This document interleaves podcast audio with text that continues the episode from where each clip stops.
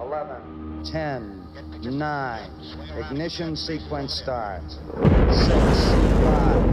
4, 3, 2, 1, 0. All engine running. What's good? What's good? What's good? What's good? What's going on? What's going on? What's up, Jordan? What's going on, bro? I What's missed you goody, man? week, bro. I'm feeling good. Yeah, I missed you too, man. Been a while. It's been a minute, bro. It's been a minute, bro. I'm excited for today, man. I know it's not Friday, but it's actually even better because it's it's actually a, a better day, I think, than Friday. It's God's day, baby. Sunday, but Did you go, did we're go to back. Did you go to church today? No, dude, churches. My church is. I used to go to church, but my church is the outdoors. I go on hikes every Sunday. That's me and Andrew's church now. I like explore the nature. Yeah, I like that. I feel like you can find God outside better sometimes more than you can actually find God at church. Yeah. You don't need some old white guy on a stage telling you how to find God. You just look within. go You know. Find him. You just climb the mountain. Go find. See yeah, you'll you find. yeah, for sure. That's funny. But what's good, bro? You want to introduce our guest for today? I would love to. I would love to introduce. We got guys. We got a very special guest today. We got Kevin Navarrete. My dude's chilling in the Bitcoin penthouse out there in Miami.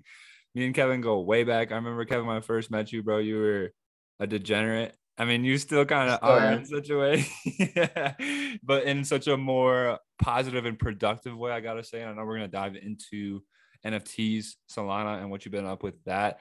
But my man, like, yeah, Kevin is Mike's little brother. And I remember the first time I met him, he, what you were like 15, 16? Yeah. And Yeah. and yeah, Kevin's been coming along with us the whole way, and it's been amazing to just see you grow up, bro. See the influence you've developed in the NFT world. I learned a lot from you. I've been following your moves on Solana, and I'm excited to have this conversation because yeah, Kevin leads a big group of people out in Miami. He's really putting a lot of people on, and this kid is mad creative. Like the artistic talent Kevin has, honestly, one of the best I know. Like when it comes to making beats, making videos, just the whole nine. Like my dude's got that touch. So I'm excited to have you on the show today, Kevin. I'm excited to chop it up with you, bro.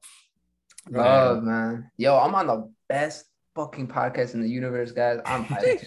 I'm fucking hyped. Let's fucking go. Oh, yeah, I'm man. excited, dude. Mhm. You were you were one of the first conversations that actually start expanded my mind. I, I talked about Johnny too. It was like one of the first conversations. You were there. Um, it was you, Johnny, Jordan, right? All you guys. So this is this is super dope. And yeah, dude, I've heard you rap. I've heard you make beats. I've seen you make pictures. I've seen you make flyers. I've seen you make videos, bro. Like, I'm surprised I haven't seen you make a human yet. You know, but yeah, that's that's that's coming soon in the future. On the way. no future NFTs. episode. Oh, yeah. But for Kevin, Kevin, for those who don't know you, uh, give us give us the rundown. Give us your story, man. Most definitely, man. You know, like like you said, my name is Kevin. You know, aka Kevo, aka Awaken with Kev, aka Soul Poppy. You know the vibes. But like, yeah, to the people that don't know me, um, you know, I'm 24 years young, entrepreneur. Um, you know, I've been in this space of investing, business, networking, uh, cryptos, NFTs for about like like four or five, going into five years now.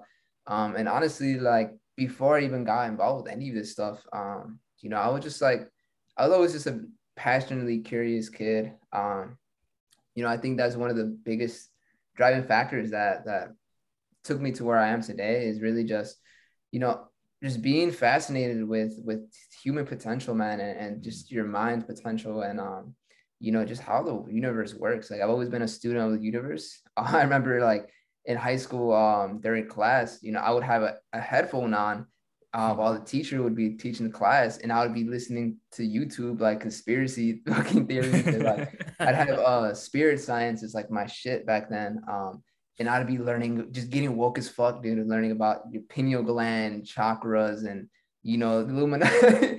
and I'm like sitting in class, like getting woke and like telling my, my classmates, like, yo, dude, have you heard about your, you know, your chakras? Like, dude, what the fuck are you talking about? So like, um, yeah, I just always just like that. And um, I think, you know, growing up, watching my parents, you know, like just grind, dude. Um, they're both immigrants from El Salvador.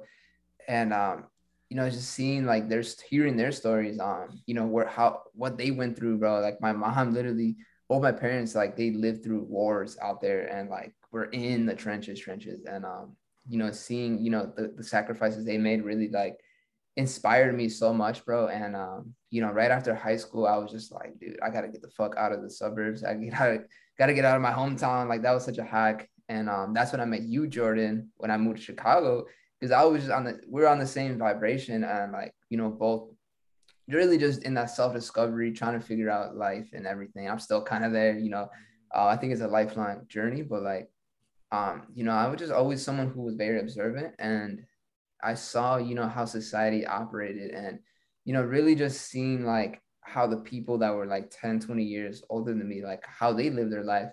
And um, most of those people were not happy. They're depressed, you know, um, that they're not, they don't have complete ownership of their lives. And, um, you know, they're not controlling their narr- narrative. So I was just like, dude, I need to do something else. Like I, I'm not trying to go down this path. And, um, you know, that's really what led me to, to entrepreneurship and doing the things that I do today. Um, so yeah, it's been a fucking crazy journey, man. And like I, it might sound cliche, but I just, it still feels like I'm, I'm still like getting started. And, you know, the fact that I started this at a really young age is, is, is super cool, man, because know, I'm still in my early 20s and I still have like a lot of time left to, to really ride this out, man. So yeah, man, that's, that's a little bit about me for sure. I heard you used to get into a lot of trouble, do a lot of drugs, stuff like that. Yeah, I would do like I got arrested a couple times. Um, I was a bad kid in my.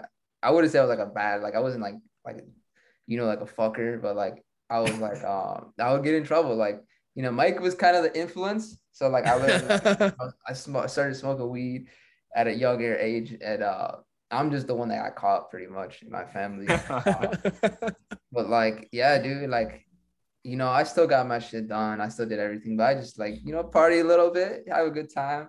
You know, that's that was um the type of time I, I was on. And I'm grateful, honestly, dude, because kind of got that out of my system like pretty early. And, you know, as people my age, you know, after high school and like college, they were getting fucked up all the time. That's when I was just like focused, man. I was locked in. Um, I had gotten that shit out of my system already by then. Yeah. Oh yeah, that's one thing I've always found impressive, like from you and Johnny. Um, you know, we were older, we were 21, 22, and you guys would, yeah, we were all we all enjoyed our nefarious activities. I'll just leave it at that. You know, but I looking at you guys and like the age that you gave it up versus the age that I gave it up and how much you guys have matured and how much you guys have grown, it's it's insane. And like still at the age that you're at now, 24, man, like it's like Kevin, it's damn impressive. It really is. Thank like you. for the growth and where you're at at the age that you're at. Like, dude, when I was 24, like I was just like, oh shit, I probably should stop doing this. dude, I remember ripping bongs at the uh Pilsen with you, bro. Like when we first started like moving in together. Yeah. Like, yep. yeah, I do want to add one thing as well. Like Mondo, you were saying um I was getting in trouble in high school and stuff. Like when I was younger. Um, yo, I think I think why I just would do like mental stuff all the time was because, dude, I'm addicted. Like I have an addiction. Um, it's bad. I'm addicted to, to to thrill, dude. Like experience yeah. thrill. And um, dude, like that's what led me to wanting to try so many things. And you know, I've never, I don't think I've ever publicly said this, but like you know that that's why I started like, dude, I was experimenting with my. I I guess I would consider some consider myself like a lab rat, and like I was just like, dude, like, like I don't know, you know how they say weed is like the gateway. Yeah. I had that kind of issue after that I was like, holy shit, like what else is there? Like what else can I do? you know, simulation, and um, that's when I got into like, dude, psychedelics in like I think sophomore year or something like that and that's when shit just got different. Like that's what really just like opened the floodgates, bro, to like just my mind, dude. I was like, this is wild. Mm-hmm. And um, I think the first couple times I was just like, you know, just like anybody's just like, oh, like this is cool, like the visuals, you know, the feeling. But then I think um I started using them more as a spiritual tool. Um, like as I got more educated on it and not as like a party tool or like a party favor, I guess. So dude, that definitely was super um, influential, man. Just that and like music too. Like I think music was fucking super influential, dude. Like I was listening to like hip hop uh back in the SoundCloud days, like uh, you know, Joey Badass, Logic, uh, Russ, you know, ASAP, Kendrick and TDE. And like again, dude, just that curiosity was always like they would be talking about certain things and I wouldn't know what it was. And I'm like, I would look it up and that's what really like just influenced me at a um early age, man. Like those are like my my musical daddies, pretty much. yeah on that on that on that idea like was there a certain catalyst that kind of switched you out of the mindset of maybe using these tools and information for fun versus like educating and growth? Do you have like something you can look back and see like wow that really was that moment or was it just kind of like being exposed to the information? Um i think it was just like after the first couple of times um you know i felt like i think it like instantly just clicked in my in my mind like that you know we're just spiritual beings i'm living in this meat flesh vehicle. And and i think it was just like you know the first couple times it really just showed me like the how real the, the spiritual world is and um you know how real like energy vibrations is. And um dude it just really led me in that direction of like wanting to like explore that more and um understand these kind of things like why you know why do these things work? You know why the world works the way it works? Like why do we um like you know why like how can i better control my mindset like you know my thoughts be more observant of it my emotions and um i think just doing research data just like each time I, I i would do them after that like the first couple times i just had an intention like there would be like a, something out like a demon or something that like I wanted to fight or something I wanted to like fix within myself internally. And um, I would just go into it with like that kind of intention. And um, it was just super cool, bro. I, it's kind of like doing surgery, but like in the fifth dimension or some shit. I like that. Like doing surgery on yourself is what you mean, right? Like, yeah, yeah, yeah. Yeah. I really don't think it's, I really don't think it's a coincidence that like some of the coolest and just like most intriguing conversations that I've ever had really have been with people that I've like experimented with Okay. just like a deeper version of themselves. I think people that like I, I, ju- I have a friend that just did ayahuasca and I have yet to have the conversation with her about it, but I'm very excited to because she's never done psychedelics ever. Like never did mushrooms, never did yeah, never did mushrooms. You went straight to the major leagues. That's wild, bro. straight That's ayahuasca. Um, so she went from weed to ayahuasca, and uh, yeah. So I'm I'm excited for that conversation. It might actually be a a podcast episode. Yeah, That's Yeah, fire. I like what you said, man. I think there's a lot of truth in that. Like, like you can really you can only meet other people as far as like they've met themselves, as deep as they've met themselves. And um, yeah, like you said, I feel like I've always vibed more um or had deeper connections with people who have explored like those realms more and of themselves. Um, not even necessarily like it's just a coincidence. Most of the time they've experienced psychedelics, but not all the time. So people can get woke without it. Um, and another reason, honestly, why I, I I went like wanted to experience these kind of things is because of um people like Albert Einstein, Steve Jobs, um, who else they did like the Beatles, bro, like some of the dopest creative geniuses in the world. Um, you know, it wasn't a coincidence that they've all experienced that. So I was like, dude, like if this kind of gives me an edge in the world, like I'm down. yeah, dude. Oh, I think it definitely does because it's just, yeah, it's that other layer of reality that a lot of people are just maybe unaware to or haven't ever perceived. And you you start to those concepts that might seem like they're, for me at least, I'm speaking of my own personal experience. It's like when you hear of concepts like energy and spirit and spirituality, they kind of can seem abstract and they have no real tangible meaning to your life. Like they don't, it doesn't connect. It's an idea. It's a thing that's an idea. But then when you experience it, it becomes way realer. It, and then now you understand why like people in South America are so into shamans, why you know people are so into religion. You understand all those meta things about the world because you've had some sort of experience with it. Like and until you have that experience, those things will always just remain as a theory, as an idea, you know. So it's kind of crazy, man. I think every episode we've had, we've somehow managed. yeah, come across psychedelics some way or another, dude. We keep I keep hearing this word experience. I was with Mike Miles last week, and one of the things that he said that was the most profound thing, and it was such so subtle too. He's like, "I'm not Mike. I'm experiencing Mike." I was like, "Fuck, man!" Like oh that's my like, God. yeah, that was like the most like it was just and and and then he continued on but like I, I, like it's like i stopped listening to what he said because that was so profound that what he said you know? It was like ranting off on something but we keep talking about these experiences and i just keep thinking like i'm i'm not me you know? Like i'm just experiencing me at, at this point and we're just kind of diving into this deep rabbit hole but it's awesome man. I, I love to hear you know like kind of what how this created all of this stuff that you're into now. So like I know it had to been one of these experiences that kind of like led you to this creativity, but like as far as entrepreneurship, was it more of like that kind of experience that got you into this or was it like Mike's influence? I know Mike's got a lot of influence over everybody, but like you being his brother, was that like the reason being or were, were you kind of skeptical about it at first?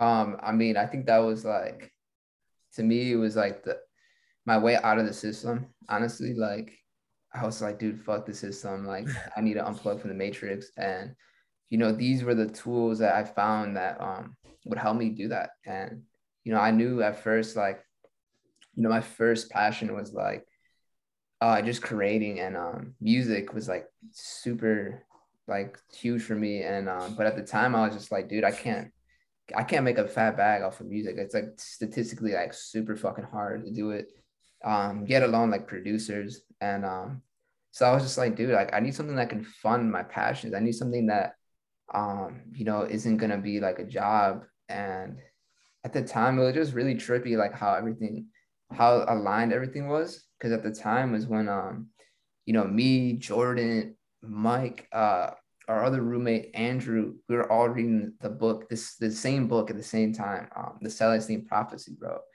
and um, it's not like um, it's not like a, you know, like the usual self-help book. It's more of like a story, and those principles. It's a fictional story, but the principles can be applied to your real life. And one of the one of the it's like scrolls, right? This dude is like he goes to Peru and um, he's finding these scrolls, and one of the scrolls was like about coincidences. It's like not like everything happens for a reason. There's no such thing as a coincidence. Like everything happens. And then like he became aware of that. Once he read the scroll, he had that scroll now within him and he was aware of it.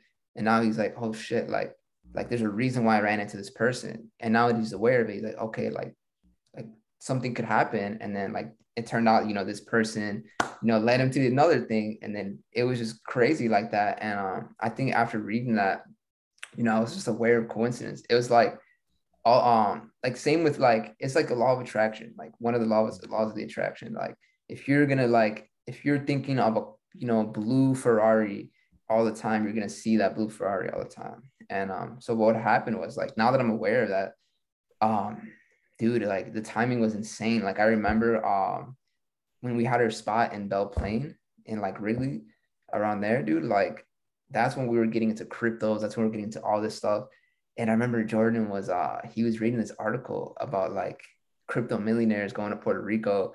And um and then we are also at the same time like yo like we want we don't want to be in Chicago. This place is like no like the urban life is just not it right now. We were like seeking something else um and following our, our intuition dude. And so it's like okay we want to go somewhere else. We're, we're getting we're into cryptos and trading now. And then um I remember this one day was, I will never forget it bro it's crazy Jordan was reading this article about, you know, the millionaires, crypto millionaires going to Puerto Rico, the tax laws, all that good stuff. And then um literally like not long after he like told us about it, he's like, yo, check this article, blah, blah, blah. We hear like a loud noise upstairs, like boom, like something fell. We're like, yo, who the fuck is breaking it? we went upstairs. I think Jordan grabbed a bat too. He's like, nah, bro, we about to fuck someone up. And then uh dude, what had happened was there's this painting we had in like our hallway that like fell on the ground and we didn't really ever pay too much attention to it but it was a painting of the caribbean islands mm-hmm. and puerto rico is one of the islands Damn. and we're like holy shit like Damn.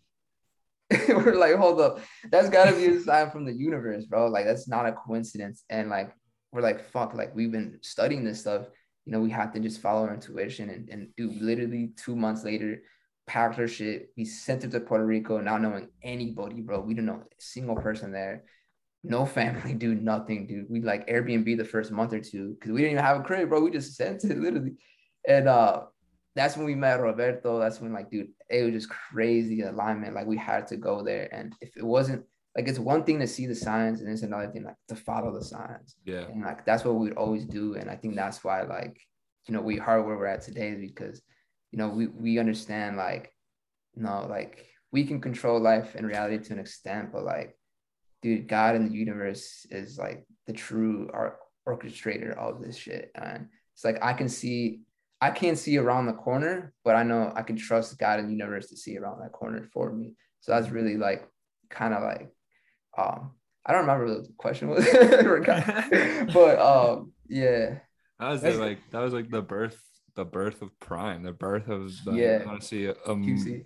thousand QC. Yeah, throwing it back.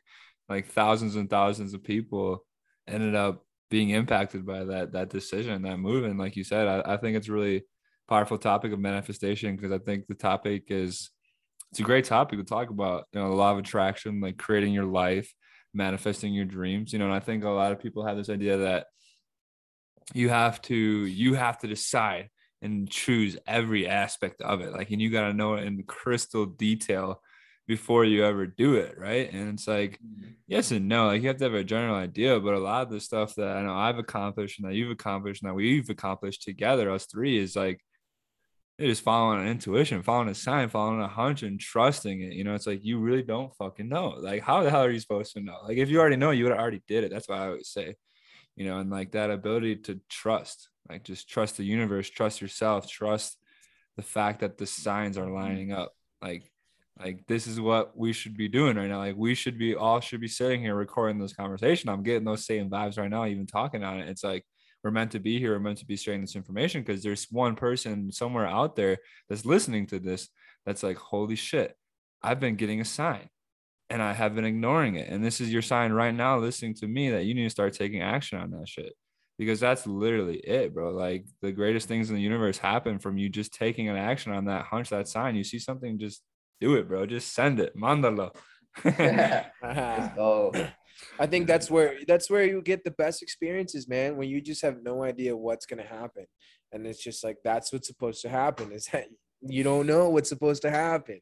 You know, it's already. I don't know if I believe in destiny, you know, but I definitely believe in like everything. Everything is aligned, and everything has its purpose. Like, you know, Kevin Trudeau. Um, or I think it's Kevin Trudeau says it that like it doesn't like it does something. Oh no, it's the science of getting rich, right? Like something has to happen be, before whatever you want um like whatever you're expecting to happen needs to happen. So like it's talking about like someone needs to come from maine to alaska to sell you something or some something or the other right? And it's like these crazy um what do they call it? Like a butterfly effect right? Mm. it's like one thing needs to happen across china for it to come totally affect you. So so whatever whatever that thing that knocked that that painting down on the wall exactly. that was supposed to happen for that sign to be revealed to you guys you know it's- you just got to be open to receiving the sign. That's the biggest thing I've learned. Is like you There you can't go. you can't you can't fathom the circumstances of the universe that's going to bring you what you want you can ask it but like like you said you don't understand there's some dude in maine going to alaska that's going to do this one thing with this guy that's going to influence this guy who's going to do this other thing that's going to influence that that's going to ultimately influence you like Yeah, you facts. cannot conceive that powerful creation of the universe but you can use it to your advantage if you understand these laws and understand these principles like yeah Absolutely. I think like I think that how factor and like the the effect factor because you can cause right cause and effect like you cause like I want this you know I'm gonna do this but like the how factor it did manifests in crazy ways like Mondo was saying like you never know like you know a wind can blow like the painting down and that, that was that was how can you know that was gonna happen like Yeah. that's that's when you have to kind of have that trust like um in the universe and stuff like to to just trust that it's gonna work out you just have to like believe like why you're doing it you know Mhm. and and then just obviously like jordan said just fucking take action on those signs and then like don't worry how it's gonna happen it's just gonna happen dude like the craziest stuff like that it's happened so many times and it's just like it's not a surprise anymore bro it's just like just being aware of the signs and then when you see it just fucking take action dude that reminds me man like You've definitely been a person I've seen like just as a full sender. Like that's oh. why we go. That's why we're tight. That's why we're all tight. We're all full senders here. But Kevin, there was one time when we were in Puerto Rico and Matthew was living with us, and I kind of see what you did that circumstance where you just sent it to Cali. Do you remember? Of course, you remember that. Mhm. But I kind of see that as one of your moments of like growing as a person and as an individual, where you just sent and you just like honestly, from my standpoint and perspective, has elevated to a whole other level sense that like that was a like huge moment looking back on my relationship. I was like, dude, Kevin just. I remember me trying to be like, dude, Kevin just sent it to Cali. Like, is he coming back? Bro? I don't know. But like, Bro, I had like um yeah take us back there recall that and like kind of walk us through like your thinking because i know that was a very spiritual experience for you as well and you leveled up in so many Wow, ways since Probably did a lot Wow. of acid out there, what happened? you said you probably did a lot of acid I said Oh, probably no, I actually I did shrooms there. oh shit, dude, this is crazy, bro. because then you Oh, ended up man. in bro then you ended up in europe with like mr banks bro and like That's dude, Well, yeah. we gotta talk about that. yeah, Yeah. take us through Oh. that that journey Dude, you for real, you've done so much shit, bro. Like you've done so much stuff, dude. And I feel like every every time, every year, there's just like a new experience. Is that why you're always just so chill, bro? Because you're just like fucking everything just works out in your favor.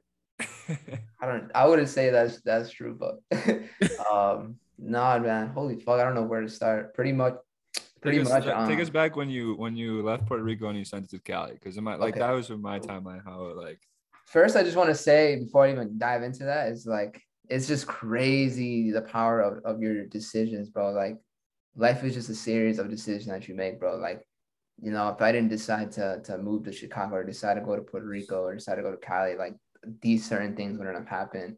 Um, same thing with even on a more micro scale, like dude, if you every moment of your life you're making a decision, like I decided to hop on this podcast. Now that has an effect, it can, you know, impact other people who hear this. You know, I decide like, you know, what am I gonna eat? Am I gonna eat healthy today or am I gonna eat fucking McDonald's today? Am I gonna, you know, be a lazy sack of shit or am I am I gonna go to the fucking gym? You know, am I, you know, like everything is just a compound effect. And um that's why I was like, like I said, it just stems back from being a fucking addict of thrill and experience because um at the time, dude, I was like, and also just also like just your like knowing that this is your personal journey. Like sometimes like we have like herd mentality and and we want to just just do what like you you trust people around you and like where like where they can lead you. But sometimes like there's shit that only like that you have to experience yourself, bro. And um, that's something I realized. I'm like, dude, like I have to go on my own journey as well. Like, I can't just depend on like people to like guide me all the time. And um, so pretty much, man, it was so fucking funny. Like I was working at the at the Ritz uh, Carlton, like a five star resort in Puerto Rico, and uh, it was wild, man. Just you know, serving people like T Pain, um, you know, Russ. Alicia Keys, uh, Adam Sandler, bro. That shit was that felt like a movie, bro. Like, like I remember I, I went to like I grabbed the food and stuff, and then I, I like go to like the restaurant area, and uh, he was outside in like the balcony, um, in the Porsche or whatever, and like I didn't even know he was fucking there, dude. And I remember I just turned and I see Adam Sandler, bro. He's laughing too, like the classic, like you know his laugh or whatever, Yeah. like in that moment, it felt like a movie, bro. Like you see the beach in the background. I was like, dude, this is crazy.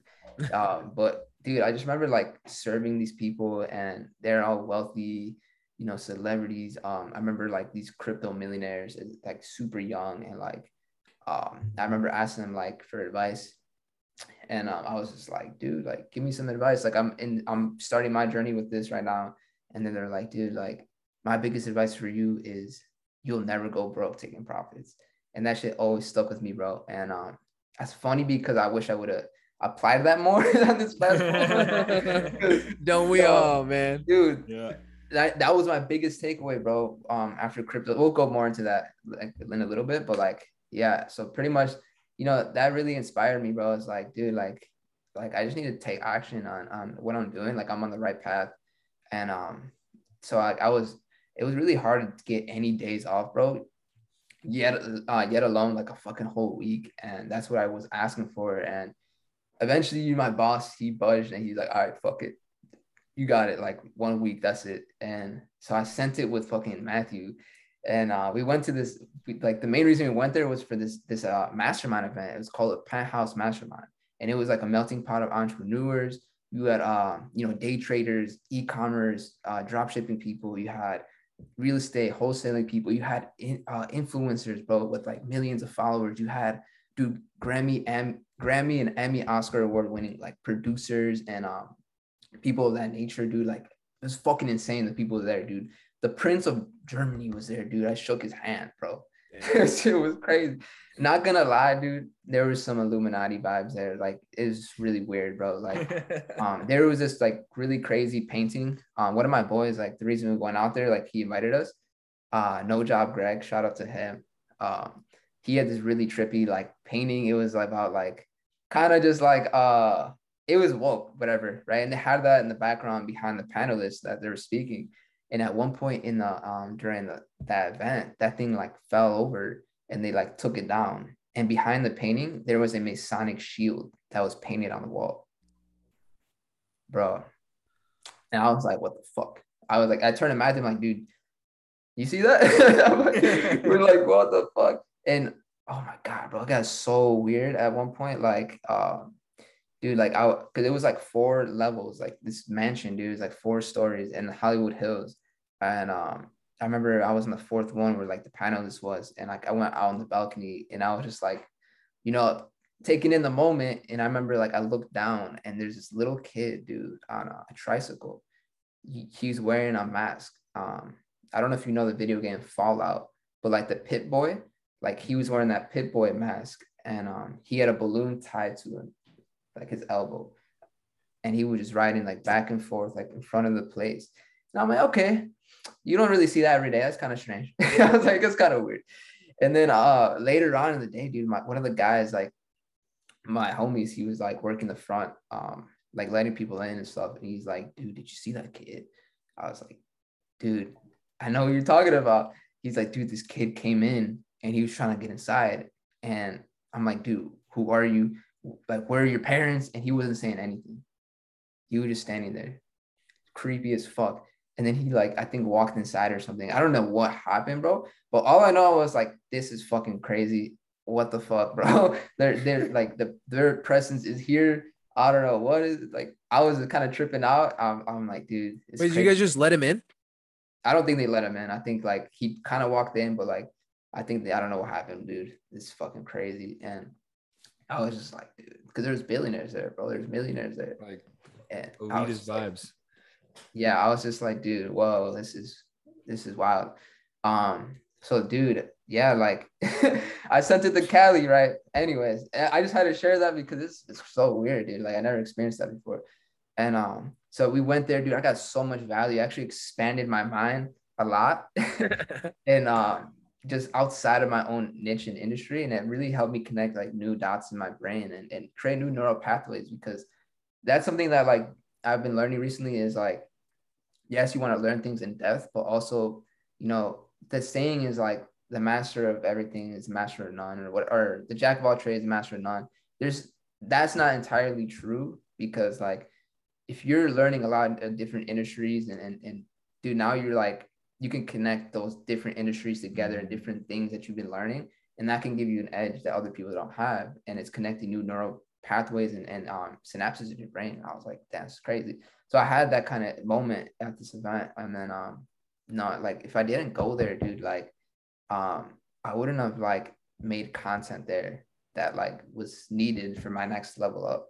And um so like christian vargas and j lo and, and daniel vesper you know, they came out to Cali and um and then like we did like a little Cali tour. And I remember I had this like $300 like little fucking GoPro Osmo Pocket thing. I was shooting with it. It was, it was everything went crazy.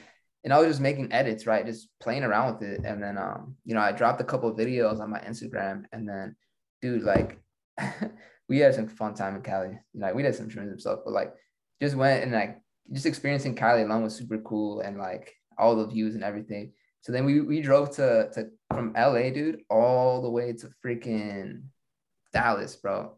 And then that's when I went to the trade house, like the actual like Mike Miles, Jordan Morgan. Uh, and that was my first time like, you know, at the trade house. And I was like, this is the trade house. this is crazy. And I was like sleeping on the love sack, and you know, grandpa was there. I was petting grandpa.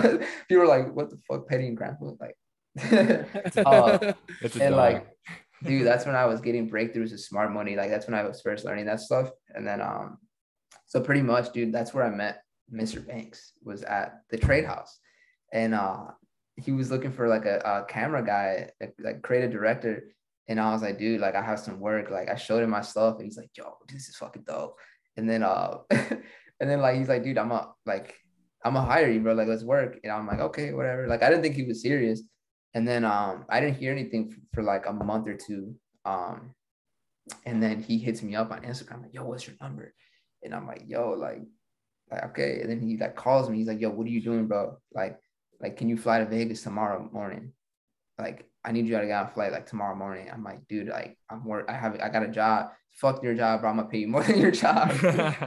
oh my god, it was so funny, bro. Because the last job at the Ritz, dude, I had a fucking quit that because I never went back. I was in Cali and he was blowing me up. Like, yo, where are you at? Like, you're supposed to be here. I'm like, dude, I'm in Cali. He's like, when are you gonna come back? I'm not. that was how that ended. And then this, I gotta literally work the one shift at like fucking Planet Fitness, dude. And then he called me and I the same thing. Yeah, dude, I can't, I can't go in. He's like, what the fuck, dude? So then I fly to Vegas, dude. I get there, dude, a penthouse in Vegas. Like, I'm like, yo, this is wild, bro. What the fuck? And then he's like, yo, where's your camera gear? I'm like, it's right here. I like the little ass camera. He's like, dude, you shot with this?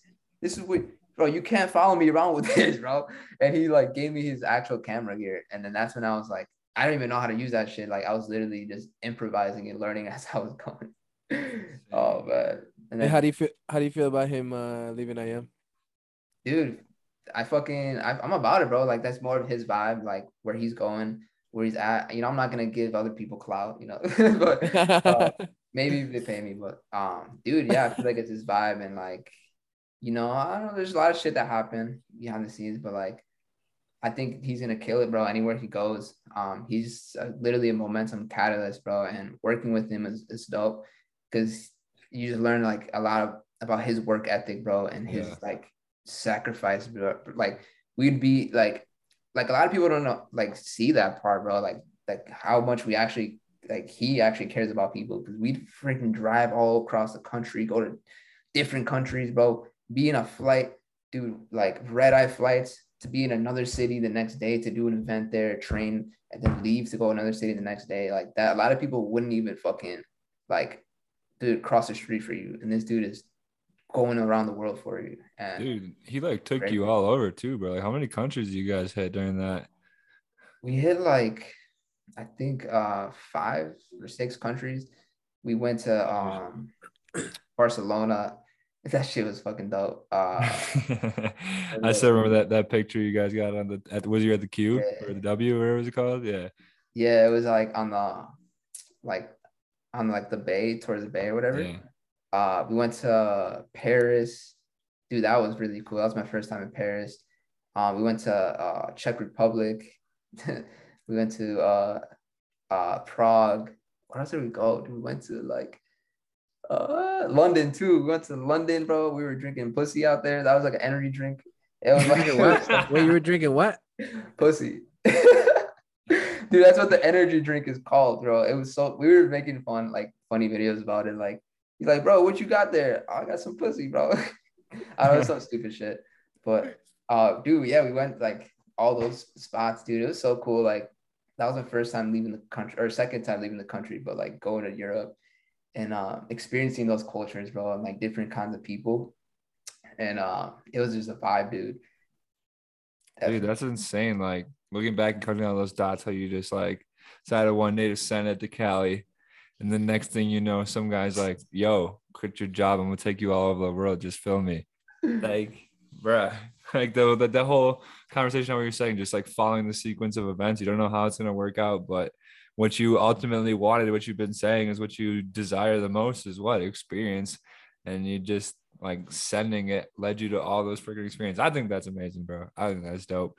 But Yeah. uh, what are, what are you working on currently, man? What are you doing? What what fills your time now? What you got going on? Right now, what's really taking up my time is um, you know, just doing the things I've, I've been doing the last four years is like, Mhm.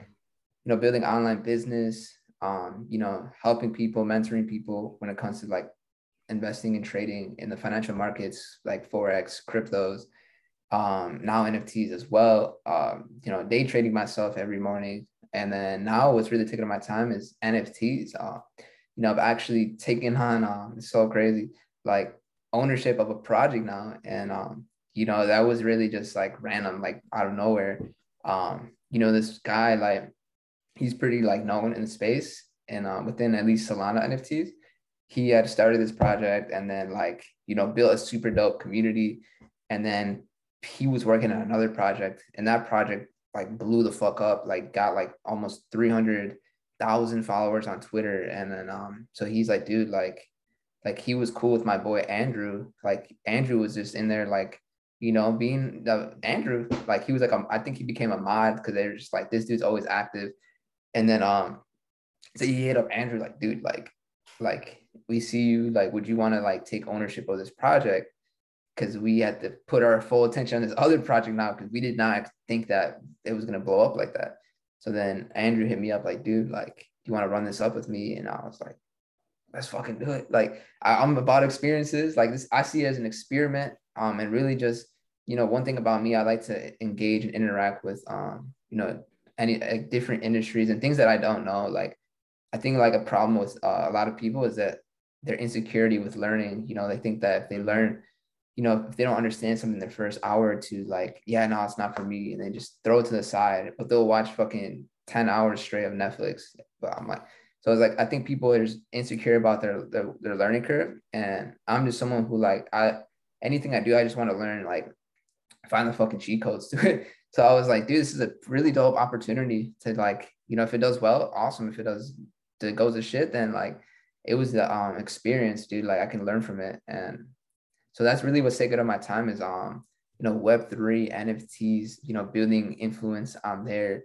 um, you know, creating dope shit. Like it's a completely different business model. Like I think it's a business model of the future. I think if you have products or services, like it's just another way for you to to expand your your brand or product. Um, especially now that everything is going digital, like that that's the new gold is just like dude online uh, you know, NFT, the metaverse, everything's going there. We already live in the metaverse. Like everyone spends like 12 hours on social media. So it's like crazy. Like we're already there. It's just now it's like businesses and things like that, that nature are going to shift all on there as well. And I think it gives you a really dope opportunity as well to like scale. Um, because like if you have pro- digital products, like if you already have a physical product, you can just create a digital version of it now. And this is gonna let you like now you don't have to um you know pay for like actual product. You could scale it to freaking millions of people and you can make unlimited of it. So it's like it just makes sense to me. And people are going to take their their you know physical habits spending habits consumerism you know and they're going to take that to the, the digital version you know with nfts and everything like that. And i think everyone is going to have nfts um, i think it's really it's a really good way to build trust uh, transparency and verification.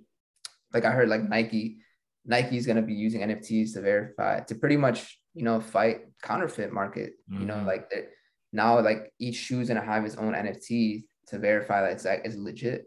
So I think like a lot of business models are going to adopt this these kind of models, and um, I'm just here, you know, getting my foot in there, bro, like learning about it early as fuck, and you know, planting my my flag here bro, you're in there. You're in there running a project. Like that's super cool. Like you said, like the relevancy of the experience and like being able to interact with Web3 communities in a way of not just being a participant, but actually having ownership stake and like executive powers, I guess you could say, about, you know, and that's the craziest thing in Web3 right now. I love being in the space because it's such a wild west, you know, and like decisions like these people have made really impact the space, and you never know what's going to happen. And like the decisions that Luna made, and with the outcomes of that, and the decisions they're making now, trying to revive it, and the outcomes of that, and the decisions of different all these different NFT projects and what they like it's crazy to me because it's it's fast bro and it's it, we really are building a, a foundation for how business is going to work in the future it's it's it's nfts it's like no doubt about it like i think gary vee is one of the best people that speaks on it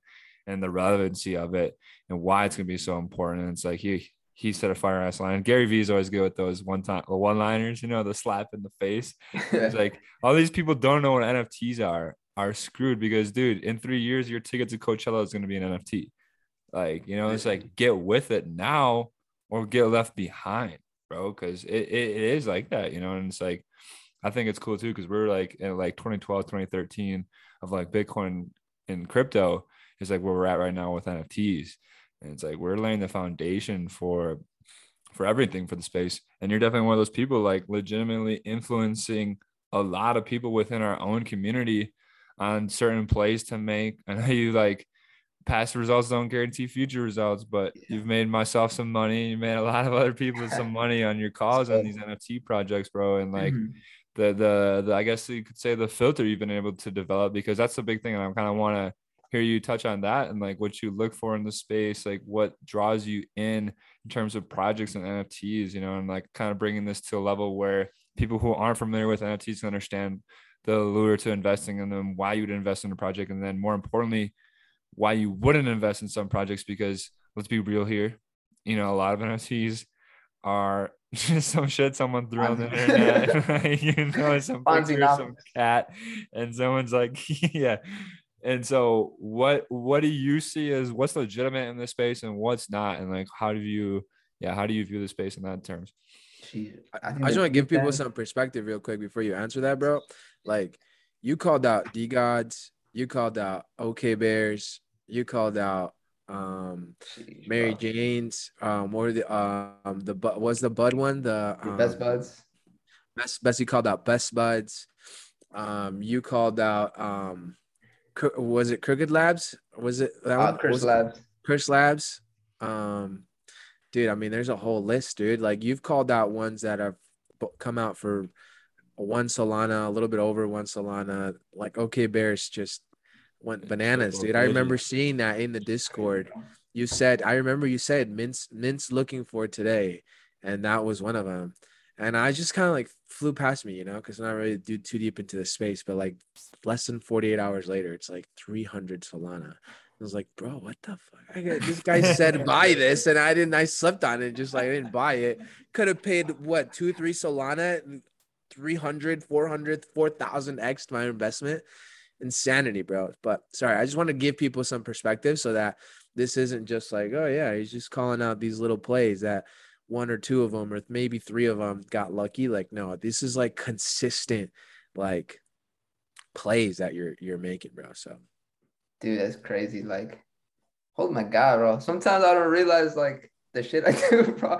I'm like what the fuck it's just normal like i don't know it feels normal but like um so yeah like projects things that i look for in projects um it really depends all right so my approach with NFTs is like there's a couple approaches, right? If, and and I like to cater to to the different kinds of investors out there, like the more conservative people. You know, I find the projects that are, you know, I feel like they could be um, comfortable holding long term that actually have real utility. You know, solid teams, and then I also cater to the more, you know, the flippers, people looking to get, you know, quick bags in and out building their capital so they can get into more established projects. Um, so I like to cater to those people and find like quick flips, things like that. Really just leveraging hype and attention. Um, like that's what I do for a lot of plays as well. But things that I look for, I think that one of the biggest things is, um, you know, one is definitely community because like, dude, nothing would exist without communities. Like people, the people is everything. Like, not like Apple wouldn't be a thing if people didn't buy Apple computers. So it's like mm-hmm. if you have a really organic community and people are like don't really care about like the floor price and things like that, and they're actually here because they they they genuinely enjoy and like the project and what they're building. Um, that's a really green big green flag.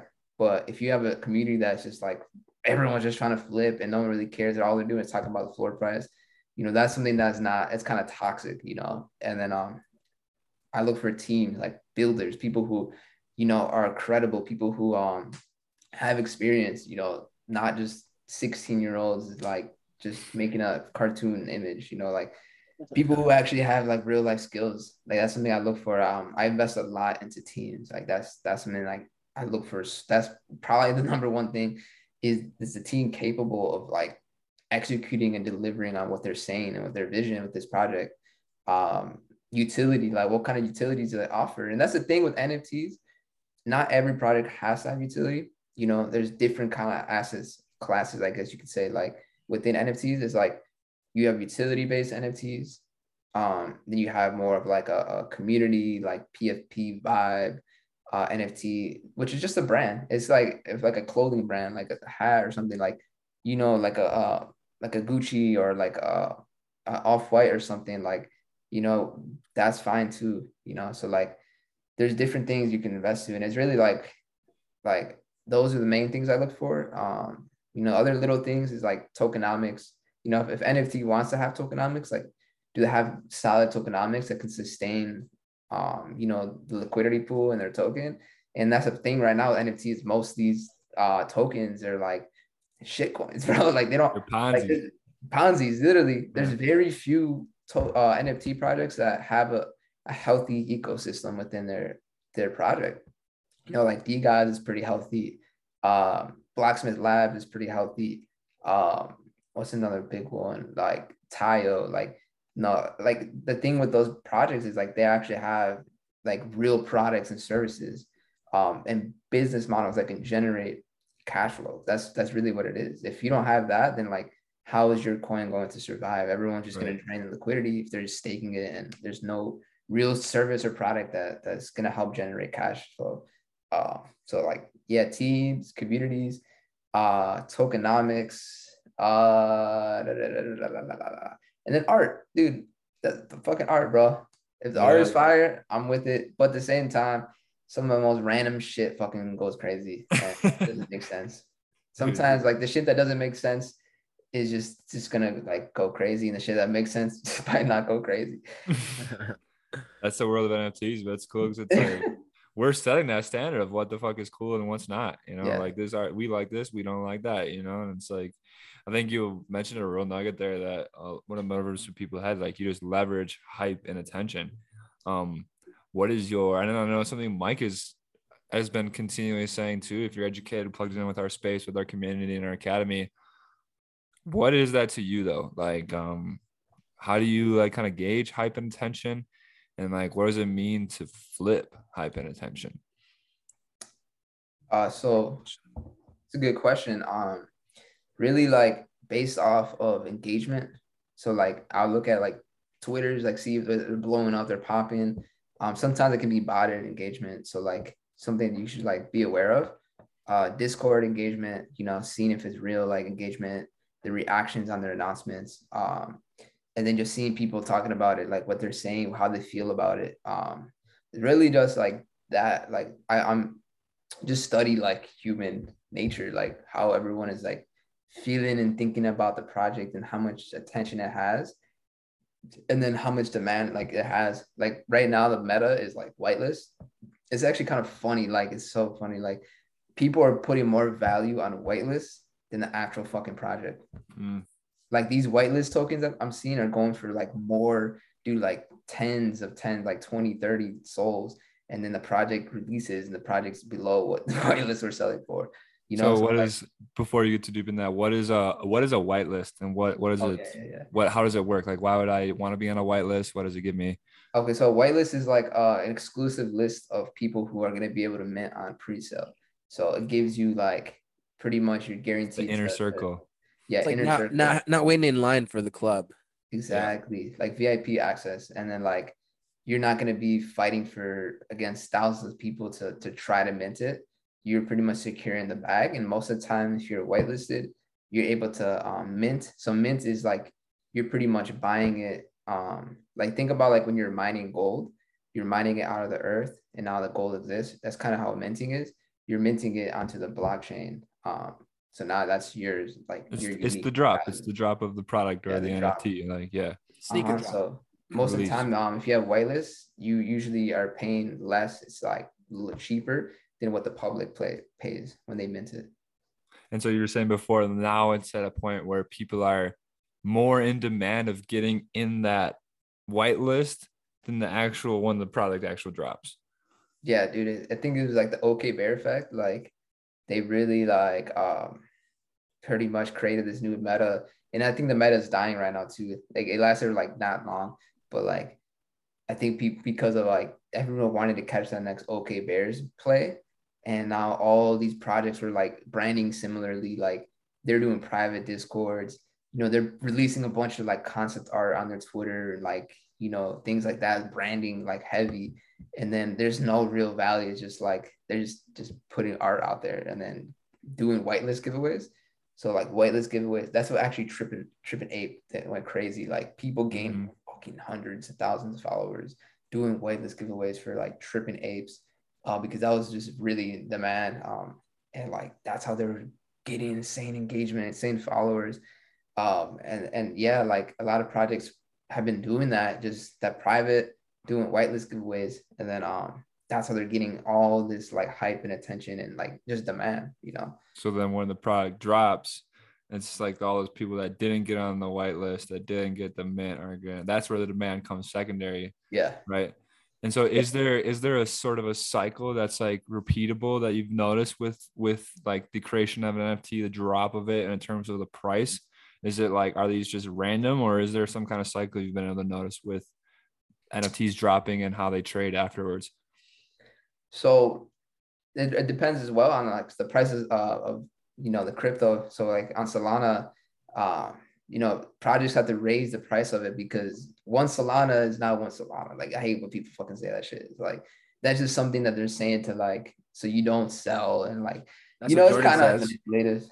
That's what Jordan says about his uh his little profile picture. He's like, yeah, bit. one ETH is one ETH. It boy. Yeah. But it is Uh, though. I mean, that's a that's true. a separate conversation. But I want I to want an to extent, I feel you. Like I, I agree with that for like the longest time, but now recently it's like, because then people are just like they want you to hold it forever, but like in reality, you don't want to be that person to like bag hold because then like people say that, but like they're the one you can look in the blockchain, they're the ones fucking flipping and selling, and you know it's it's crazy out there. But there are some things worth holding. Like one Mhm. Bitcoin is one Bitcoin. Would you guys agree with that? I agree. I agree. Yeah. Yeah. And so it really that's why I love about crypto. And this is my big like big idea with it since we're on it. It's like crypto is redefining what people think as money, you know, and it, uh, it has it gives you the freedom to choose your your money. Like, do you want to hold a currency that deflates eight percent every year, thirty percent? Like, how much do they print? The U.S. dollar, right? The dollar's lost ninety nine percent of its value over hundred years. So, do you want to hold a currency that's inflationary, that literally the value is dropping, or do you decide to use a currency like Bitcoin that's deflationary, or a currency like Ethereum, or a currency like Solana? Like I buy into the one Solana is one Solana because Yeah. it's like, yeah, you're setting a new money standard for yourself. And if you believe it's an asset that will appreciate in value, one of those assets is one of those assets. But I also get what you're saying too. It's been used as a sort of fact tactic of, manipula- of manipulation into getting people to hold the bag versus when you're in the background's doing the opposite, dumping the bag, you tell people that one Solana is one Solana, so they hold the bag and you're profiting. So it can be used against you, but the principle for me is legit. Well It's said, different. When, it's different when when one Ethereum is you know eighteen hundred bucks from you know ranging between eighteen hundred to like twenty five hundred, and then there's a difference between when one Solana is two hundred and fifty, and then it's now forty dollars. Yeah, but Solana is a lot newer, you know, and like if, but the only people that I think the only reason Ethereum still exists, the only reason Bitcoin still exists is because people were convicted in that asset, that one Bitcoin being one Bitcoin, that they don't give a fuck what it's worth today, 7K, 30K. The people that actually held from 20K to 3K, from 1K to 100, they had that conviction that this asset was worth something, and they are still the, the predominant buying pressure. There's still the demand for why Bitcoin or buying Bitcoin at 30K or at 60K. You know, and so I know Solana, yeah, it's extremely volatile from 250 to 50. What that's down tremendously, like 75%. that's insane. But lot of for the poor, bro. you seen that? but shit? Solana is that opportunity, though, if you actually believe in this chain and this ecosystem and this project of Solana being a massive factor. At this point, if you yeah you got in Solana at 200, you're down to 50. What are you gonna do? Sell your bag and take the mm. loss, or you're Yeah. convicted and you accumulate more and you build things that are gonna accumulate you Solana because you know nobody there's no demand for Solana at fifty dollars. But there's all the demand in the world for it when it's at 200. And so it's that classic, like most people understand the principle of a market, which is to buy low to sell high. At the same time, their actions are buy the top, sell the bottom. You know, Literally, there's like different C's too. Like with um, with like Solana, I think it's cool. Is like, I think it's it has really good opportunity for scalability and like the, just the low transaction fees and um the quick transaction speeds. Um, I think that can really be like long term once they can get the network down, like huge, bro, for people. Um, for the this to scale and like NFTs and things like that. And I like, was really skeptical about it at first because of like the decentralized factor. I don't think it's quite there. That's Yeah. it, it's. They've turned it off in the past, you know, and it's like it it would worry me to have a significant stake of capital on a network that can just be turned off. That's true. Hopefully they fucking turn it back on because if they don't, like yeah. Bye bye. But, but I think uh it, I think Solana has filled a niche that Ethereum couldn't, which is having that scalability, having that low barrier of entry that Ethereum's failed to deliver to the market. So I mean, yeah, Ethereum is more established, it's way more decentralized, it's way more secure, but it has a downside. It has a premium to use it. It's the Mhm. cost of it. Like I don't mind paying gas fees on Ethereum because I'm like, this is the cost of using the most premium and legit network. And if you're more experimental, more willing to take some more risks, you have alternative choices. And I think there will. I believe in a multi-chain universe. I don't believe in the Yeah, yeah. like just one chain, you know, and like different chains have different purposes. And I think Solana is really filling its chain for people being able to come in a new space, experiment with NFTs, the blockchain, and see what this technology is about without having to pay fucking even today. And then like, you know, $20 for a transaction for some people, that's insane. You know, like if you don't have four or five figures Yeah. of liquidity, you're not affording that. And then damn, when Ethereum, when Ethereum actually gets expensive, bro, you know, you're paying three figure and four figure transaction fees when Ethereum's at its high. So yeah, every chain's got its own. I think like the, so the reason why I really like Sol is like is because I'm thinking more for everybody. Like, like, Right. this is gonna help everybody. Solana's for the poor. Solana's for the fucking poor man, and dude, I'm poor as fuck. Like I, I'm, I'm about it, and like I think like there's more people, more poor people in the world than you know rich people. And at the end of the day, like I see crypto and NFTs as a freedom like currency, and like that's not gonna allow a lot, a lot of people, you know, to, to play if you're playing only ETH. Um, but I think if ETH, I think ETH eventually, like if whenever ETH, you know, 2.0 or whatever like comes out and like they It's fix supposed, all that stuff. this, it's supposed to be happening in August. Yeah, they've been saying that stuff forever though. Yeah, that is true. Oh, I mean, but- but there's been there's been some more developments on it. the The state world was supposed to end in 2012, and that didn't happen either. The world did end in 2012, bro. What are you talking about? The merge, dude. The think- CERN, they they split a particle and like yeah, And the calendars, like the Mayan calendar, I think, yeah, like they predicted it. So it's like we right now, I think we're just experiencing like our whole life right now in the flashback. Like, you know, when you die and you like Like Benjamin Button. I don't I've never seen that movie. But I need to revive, but I just know that's like this guy who just ages backwards.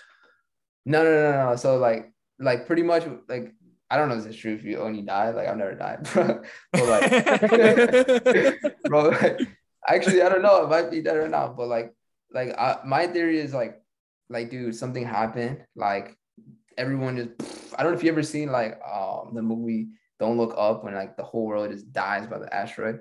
Like I think something like that happened, and now like people are just like getting all this DMT pumped in their brain and experiencing their whole life right now before they like transcend. Or they're dead mm-hmm. already, which is I Yeah. think is 90% of the population where they're just like existing and have absolutely no purpose or NPCs. ability to think or awareness or desire.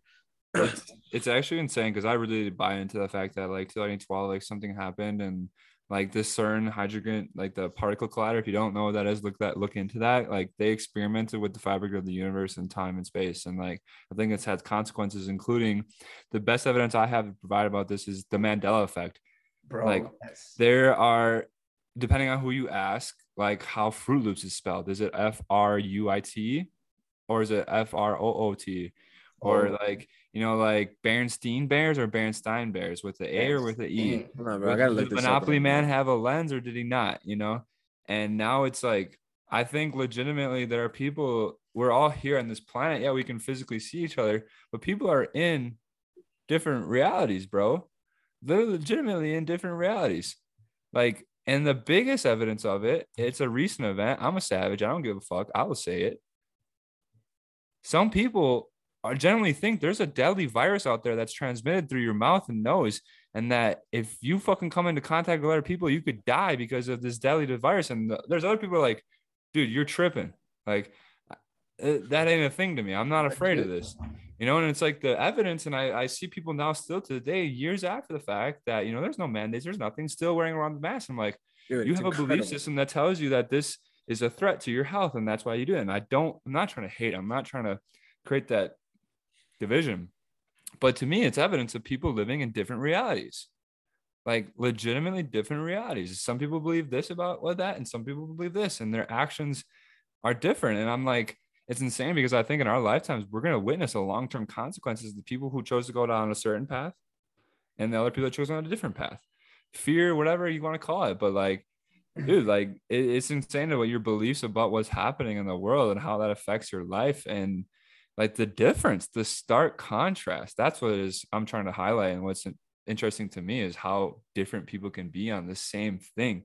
And it's like I don't know before I don't know what I, I, don't know. As a kid and growing up, I felt like there were certain commonalities that all humans agreed upon, and that everyone acted in the same way about certain basic things. Same. And now that isn't. It's not there. It's there's disagreement about every single thing. The world is very polarized. I'm like, is that on purpose or is that just because? Yeah, maybe some trippy thing like when they collide those particles, the freaking shit split, and some people are going this way, some people are going that way. I don't know. It's been Dude, a I was lot listening of weird shit. Go ahead, Mondo. My bad. No, I was, I was gonna say you guys. I think uh, Mike was telling this story um, last or two weeks ago when he was on.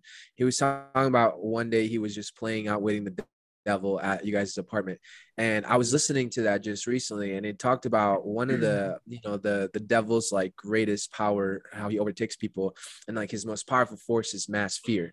You know, like mm. he he was talking about um, Napoleon Hill was saying that like World War One, World War Two. After that, it causes mass fear. And I thought, like, dude, that's what happened in 2020. Like, mass fear was evoked on people, and so now it's it's insane that you're you're just saying that. Like, I just put two and two together. What you just said, Jordan. Like, people are literally living in different realities because some people are still scared. Some people are still mm-hmm. fit, like I saw. I was I went to Bona Beef today, and literally somebody outside was waiting for their food with a mask on. I'm like, bro, it's 85 degrees outside, sweating balls, and you have a mask on. And I, dude, you know what's crazy? Like my sinuses are crazy right now. I sneezed, dude. My boy went inside.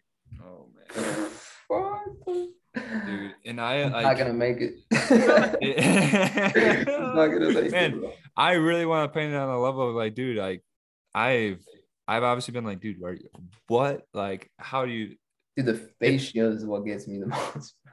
dude, yeah, that shit. But at the same time, now I'm at the point where I'm like, like your brother's taught me this, man. He's like, I don't ever get mad or anything about anything because you, if you understand understand that psychology, you understand there's some reason why that person. I look at those people, I'm like, dude, I genuinely feel bad for you. You you got stuck. Like, you ever seen the movie Get Out? Yeah. Like they That's, got stuck, bro. You're stuck wow. in a mental prison, and you don't even realize it. Like you have the key, bro. And it's and I, I make jokes about like I said, I'm a savage. It's like tell me you can't think for yourself and make decisions for yourself without telling me you can't think for yourself and make decisions for yourself, bro. yeah, savage as fuck. That's why you're not. That's why your last name is the Savage, bro. I mean, yeah, bro. I'm not. We're not gonna say the c word or the v word or any of that because we'll get flagged and this shit will get censored. But dude, it's crazy. Like I think um, it's just like cognitive dissonance. Like people would rather believe lies and the, the, the you know the ugly truth because it goes against everything they've ever known, bro. Dude, and, like, yeah. and it just goes against deep. like people like like trust their government way too much, bro. People trust authority way too much, man. Yes. Like everybody believes everything that's been told to them, bro. Perfect example, right? Mike Miles talks about this all the time. He was blowing my mind, dude. He was like Christopher Columbus, right? Everybody thinks Christopher Columbus, you know. Everybody thinks Thomas Edison invented the invented the light bulb, you know. Like, dude, it's insanity, you know?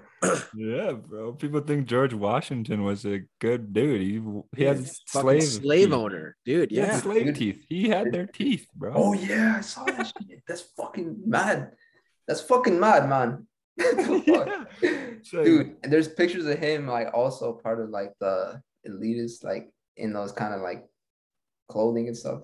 Yeah, but dude, and I, I think it was the point I was trying to make before, and I didn't actually make it. I get it though. Like I actually get it. Having some people close to me in my family that are maybe a little hesitant to accept certain truths or accept uh, viewpoints because you know maybe I don't think there's definitive evidence. I mean, there is for some of us. Obviously, some of us has reached conclusions that other people haven't, and therefore we think differently when it comes to who's presenting us information. What is the truth? Like who you should listen to, right? But I get it, dude. It's a scary leap. It's a very scary leap to like think that holy shit, these people that position themselves as authorities and position themselves as people who are the purveyors of truth and the purveyors of what's right, what's wrong, what's healthy, what's not. It's scary to think that those people don't give a fuck about you. It's scary to think that they don't actually have your best interest in mind because they've been put in the position where they're supposed to. Our leaders are supposed to care about us. They're supposed to make laws and legislation and do things for our benefit. And it's scary as fuck to think that the world doesn't work that way. Like Total I oh, said, opposite. some of us have some of us have had enough evidence and have enough experience and reached a conclusion where we believe that, and therefore we live a different way. But I get it, dude. I get why it would be scary if you've believed your whole life that they do care about you, to think that they don't. Yeah, I think there's two kind of people once they go down that rabbit hole. Is like, yeah, the people who are like, you know, self thinkers and they're like, all right, yeah, everything's fucked. But like, you know, we're no, we can control like our reality, manipulate the world around us, and like, you know, just see things for how it is, but like not let it like affect us. Then you have the, the people who go down that rabbit hole who are fearful thinkers Yeah. then they become like the tinfoil fucking people, head people. They want to make an underground like base and you know Oh, get all the canned foods and like you know guns and like everything. Like yo, everyone's after me. Stock up on baby formula. Bro, Yeah, dude. I'm stocked up. I'm stocked up, man. My information, things I know, like Go to it, it tinfoil. Hey, you got guns? I'm dude. I don't even care. I'm self like all I know is I'm not relying upon a grocery store to feed me for me- long time. Like I'm not going without. Like I have food reserves.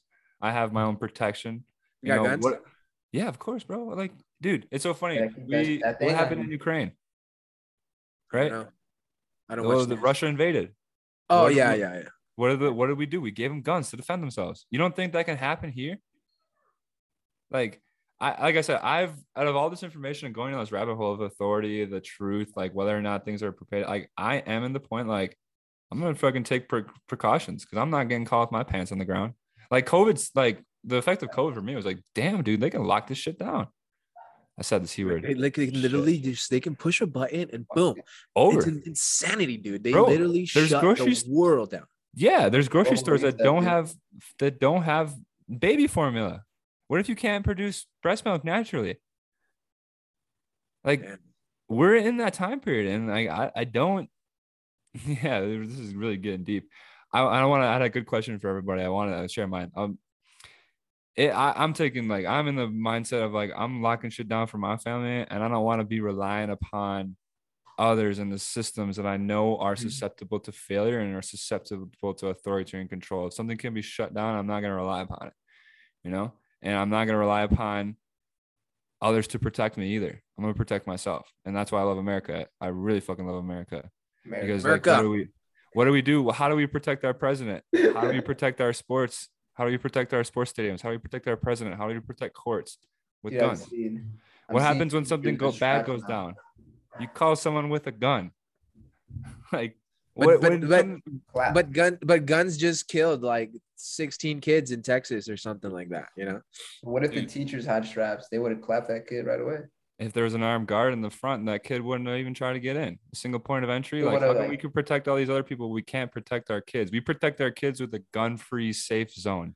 Like that's gonna stop somebody. Schools are easy targets. Dude, yeah, this that's is crazy. we're that's getting into amazing. That savage straps, territory. now. bro. Like, we are, we are. Dude, you know what's crazy is I, I I thought about that. I saw somebody tweeted that right. Like this would have been prevented. This could have been prevented if there was an armed guard like at, at the school. I I thought like, dude, in my high school there was a there was a guard at at my school. You know, like an actual security guard, and there was a on duty police officer that was all like there all the time, and he was strapped. And I'm like, dude, how come they don't have that in elementary schools? Like Mhm. the, people don't go target like high schools because they know motherfuckers will just fuck them up. You know, some big Mhm. football player will just go tackle his ass. You know, Mhm. or they go after vulnerable little kids. I have to say this now because I'm the dude that's like, yeah, pro guns, but dude, I it's it's sad as fuck, man. I remember when I read the book about Columbine. I was in school, dude. And there's a book written about the Columbine. I remember I was in like sixth grade, 2006, reading a book about what happened, and it scared the fuck out of me. And I was looking around, I'm like, holy shit, dude, what happened if someone came in my school? And it's like, it's a scary thought. And it's really, I'm, dude, I don't condone violence. I don't condone any of that shit. Like, and I, that shit's fucked up. I want to get that perfectly clear. Like, that is fucked up. And it's sad. It's really, really sad to see it happen time and time and time and time again. Like, this isn't the first one. We're so deconditioned to it now, or we're so conditioned to it. Like, it's a normal thing now. It's like, damn, another shooting. It's like, that is fucked up. are- Let me put that straight. Like, I don't agree. I just had to set that on the record. You think those are staged like acts to cause Okay. fear? Wait, but he's just so chilled, like laid back, like yeah, you can know that this thing was staged. so- okay. I'm gonna ask questions. I'm not gonna put my opinion. Yeah, I'll on try it, to 'cause like. I'm gonna ask questions. How did an 18 year old kid that didn't have a driver's license, that was unemployed, how did he get a three thousand dollar rifle? How did he get That was his thousands of dollar parents. body Where armor? you get that? You can't get I I didn't I don't know when I was 18 and I didn't have like dude. Black there's a Wait, lot is of this is this a thing? Like that's real? Like this guy didn't? He's 18, unemployed, and he just had a like five thousand dollars in stuff that he just went in and shot up his school. Didn't he kill his black grandma first? That's Yeah, messed man. up, man. like I said, I'm just asking questions because like my opinion on the matter doesn't matter. Like, you know, it's I I, I do these podcasts and I share my thoughts because I just want to create conversation and thought. I want you to think about things differently than you have. But like, dude, yeah, it's there's a lot of sketchy things that happen with all those all of those shootings, you know, every single one of them. Like the fact that the the one that sticks out in my mind, and this is the question I was gonna ask like about 10 minutes ago. I'm gonna ask it now, you know, because I think this topic is very sensitive and it's, it really challenges your worldview of like who's in control, who is authority, are people care about you, is the government here? Like the the the shooting that happened in Las Vegas at the Ariana, Ariana Grande concert. You're telling me one guy walked up into that hotel past the Vegas has the most cameras of any place on earth. It's the most cameraed place on earth. Right. And there's no footage of this guy, none. And he just out of a single window, like, dude, the, the the the facts don't line up for me. And so the first event for me that happened in the news, and that was a major world event that like made me think and like, holy shit, things aren't how I think they are, was 9-11. You know, and then you look into like all the details of how that happened. There was three buildings that fell that day. There's three buildings that fell that day in New York. People don't even realize that. That one just randomly burned down. one? World Trade Center building number seven. Wasn't even the Oh. World Trade Building one or two. It was a random building that fell down to an internal fire, right? And 9-11 is for me, and this is like leading me into my question. What was what was the was there a big event for you guys? And if so, what was the event that made you be like, holy cow, the the, the mainstream, this government, the news, whatever, it's not entirely true. Like for me, it was 9-11. That changed my viewpoint of everything forever. For me, What were you guys 9/11 was the for me 9/11 was the the the like the gateway drug, you know. That was kind of like what opened it up because, but like I, I wasn't in the U.S. when that happened. I learned about it after I got to the U.S. So like I wasn't, and I, I didn't experience it. I didn't have an emotional anything to it because I didn't even know it happened. You know, Mhm. like I was in Mexico, so like they didn't. I know I got here. The I I got here in 2002, so that's you know that to me. But I learned about it as I got older. Um, but to me, that it was the Vegas shooting uh, at the Mandalay Bay. You know, like it didn't. No matter how many, what angle you took at it, there it didn't make any logical sense. Like you said, dude, how can how can so many things, how come so many guns and ammunition and all that shit just fly by, metal detectors, all that shit, just like, and then this guy, like untrained general, you know, Samaritan from wherever the hell he was. And even his family members were like, yeah, this guy, you know, like we never would have expected it. Didn't even know, like, no matter what angle you took at it or the, the or the media took at it, like it just didn't add up. Like, how can this one guy just shoot up this whole place? And how did the police not get there until after it happened. Like, dude, if if I if somebody hears a gunshot, dude, Las Vegas has the most security ever, especially in hotels, dude. In hotels, you go downstairs, dude, is, is if, if there's a casino downstairs, dude, you have people on every corner, dude. There's a strap Mhm. on every corner. How can somebody not go 12, 13, 14 feet up? You're 14 floors up in, you know, 10 seconds, 15 seconds, you know, 30 seconds. Why, how did, why did it take 30, 40, 50 minutes for them to arrive at the scene? You know, it doesn't make sense, man. And then the guy was dead. Like, come on, man. Yeah, man. That's that's That was it for me. I think for me was like 9-11. Um I think just like the series of those events, dude, it felt like every month like there's something, dude, like churches, like Yeah. uh festivals, dude, like schools, like um like parades and stuff, dude. Like remember the Boston one, like dude, Mhm. all of those, I was like, holy shit, like this is rigged. Like this is it's Dude, not let's- like I have to say another thing. Sorry to interrupt you, Kev. now you're good. and I'm, I'm speaking for all of you guys. Correct me if I'm wrong. None of us believe that these events were fake. None of us are saying that these things didn't happen. None of us, none of us are saying that innocent lives weren't lost. We're simply questioning the narrative of how these events came up. Yeah, Yeah, that shit is devastating, bro. Like these are real people, you know, like they innocent people. Like I heard um with the last school shooting that just happened, like dude, one of the husbands of um the teachers, like dude literally died the next day from a heart attack, bro. That's how much heartbroken he was, dude. Like like that this is why like we, we gotta get down to the root of, of like how this Here's is happening, why this is consistently happening, you know. We're not trying to like like you said, you know, like not be sensitive about this these topics. I think the mm, point is to, to make just people aware and like just mm-hmm. question question what's what's really being told. I have a question. I just kind of thought about this and it might be really weird and freaky, but like do you think these are like reptiles.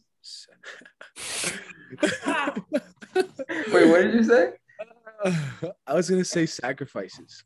Oh yeah, no, definitely, dude. That's that's publicly already known. Like, dude, dude, some pe- fucking people don't even hide anymore, dude. Celebrities literally say that shit. Like, like, dude, like I was hearing um podcast or like I don't remember what as a video. This dude, like, he's in the music industry and like he was exposing that stuff. How like, um, dude, there's parties out there in like LA, like where they'll pinch you a little bit of your blood eh, to go in, like there's parties where they'd be Fuck. sacrificing shit like like people bro like there's a lot of evidence on that stuff bro and people like have mad evidence on that. Um and i think it's just like a cultural like thing that's been passed down by like the people in power dude. And uh, Reptiles. yeah dude. And it just like like people like think about like why how do people randomly gain all this fame and wealth out of nowhere? It's like they had to do something you know Mike Miles talked about this, dude. He talked about it, and he, you know, he gave um, he gave Bad Bunny as the example. He's just like, how how is all of a sudden he just like a movie star now? How did he just climb the charts so fast? Like he's like, there's a reason why the top forty artists are the top forty artists. He's like, there's no literal, there's no literal um deal with the devil because like the devil is a, you know, figurative like a figurative thing. You know, there you don't really sign your soul to the devil but you sign your soul, you sign yourself over to the people, and the people control you. And then he went in talking about um, Michael Jackson, and that's why he he you know he was killed because he was just in his music. He's like, if you look at his music, if you just like look at the lyrics and take the lyrics literal, it's music. It's good music. But if you understand the the meaning, like the the subliminal meanings of Michael Jackson's music, he's like exposing everything and Michael- that's why yeah His music is so angsty, bro. I was listening to him like maybe a couple months ago, and I was like, dude, Michael Jackson has the most angsty music ever. It's all like, ah, ah, like it's like he's trying to like break out. Like he's like, it's like you can have that feeling of like you're angsty, like you're not in control, and someone else is controlling you. Like he gives you that Well, vibe. I don't know. it was it was his dad bro like his like he Yeah. was put he put put like put him in there and like he Mhm. wanted not, not nothing to be on it. Dude, study look the the study um kid from Billie Jean. Jackson Five. You look at the kid from Jackson Five Oh with that God. beautiful freaking voice, like just the most artistically pure talent maybe the world's ever seen. And then the, to the man he became, like Yeah, they fucked Wow. him up. Yeah. they really fucked Dude. him up, dude. like Kendrick and J. Cole, like they've put that shit in their lyrics before. Like Kendrick said talked about it a lot. J. Cole, like a lot of these rappers are talking about it. Um, dude, J. Cole literally says in one of his lyrics. Um, I forgot what song it was, but he's like, yeah, like people think I'm part of the Illuminati, but I'm not about that human sacrifice shit. That's literally a lyric. Like you could look it up. Like, bro, dude but but here's a, here's a here's a little counter argument right like think about this he, mike miles proved this point because we were like what about russ you know russ is independent you know like russ came up heavy yeah he's like but he's like yeah but think about it he's like do you think if okay and and i'll side note back on the crypto thing after i say this he's like do you really think that if you had all the power right let's just say all of us controlled this one thing and then here comes this guy who just makes it out of the blue do you really think that we're just gonna let him slip? Dude, we're just gonna let him just do his own thing over here. Like he's like, think about it. He's like, if you have control over the music industry, independent is just a label that has the same meaning as dependent. You know? And he's like, and then he he went on and said, like, think about Bitcoin. He's like, who who created Bitcoin? He's like Satoshi Nakamoto. We're like, yeah, you know, anonymous. He's like, yeah, but like who is that? He's like, do you think if these people in power have the the financial power, do you really think that they're just gonna let this one thing just come out of the earth and take that power? I, I what is you guys' belief back on the crypto thing? Now we're on this deep rabbit hole. Like, yeah. do you guys really think that this Bitcoin and this, you know, decentralized thing is really actually decentralized, or is it just ah, part got of the agenda? Like, is it because it, I, I thought that was a really good point. Like, listen, if we have 100% control of this, and and then and then all of a sudden something else just comes up, and now we're we're gonna lose that control. Like, is it not? Is it not part of it? To, to just introduce something under an anonymous name to make it seem like and the illusion that it's decentralized to make people Mhm. think like oh let's evade uncle sam however everything now has a digital footprint you know yeah, bro. That's I the think- yeah. I think like the blockchain. the answer is if you want full control, and full power, you need to control both narratives. Like, think about it with the music industry, you have the people who, you know, talk about like, you know, streets and trapping and killing and bitches and hoes. Then you have the woke motherfuckers who be exposing that shit. But when you look at the people who own the fucking both of those parties, dude, like it's the same people. It goes all the way to the top. They just need control. Like if, if we live in a in a reality of um duality, like we live in a um The illusion of duality. illusion of duality. So like there's always gonna be good, bad, cold, hot, you know, whatever. So like in order to have complete control, you need to control both those aspects. That's So it's I mean, politically, politically, the Democrats and Republicans are supposed to be two different sides representing two different things, yet they're funded and owned by the same company, same companies, the same people. Like you said, yeah, it's the illusion of choice that makes people think, oh, this go. is wrong, this is right. I'm gonna go with this one. And like you said, the ultimate control is those- the control of both narratives. like that, Dude. that that's a mind fuck. think they about were like fucked Jay Z. We're fucked. Yeah, dude. Like Yeah. Bro, like I mean, like Jay-Z, if you had the keys to the kingdom, would you give them up? No. Nah, dude, they gotta come take that shit. Bro. That's but okay. So now here's let me jump on and take my two cents on it. That's that's where I'm at. that. It's like, yeah, is Bitcoin. I I was a naive. I was I, I was a believer. I was like, dude, Satoshi Nakamoto is the greatest hero of all time. Like he's the fucking second coming of Jesus because he literally created a new financial system, wanted no credit for it, and just birthed it to the world. I'm like, dude, how the fuck? Like, it's still in my mind. And I'm like, ah, maybe was that him? Was that the CIA? Was that who is it? Who controls the Bitcoin? I mean, you can still see though that Bitcoin hasn't moved. Satoshi's wallet has nothing that Bitcoin's moved. So whoever has done it is still holding their hand, they're still holding their cards to their chest. You know, whether it was a government, whether it was actually, but I don't know. I think crypto is a forefront of the RT, and I think this is an ongoing fight. I think there's a lot of people aware of information, a lot of people aware of the systems that we've had to deal with, the things that are in that are in control of our world right now.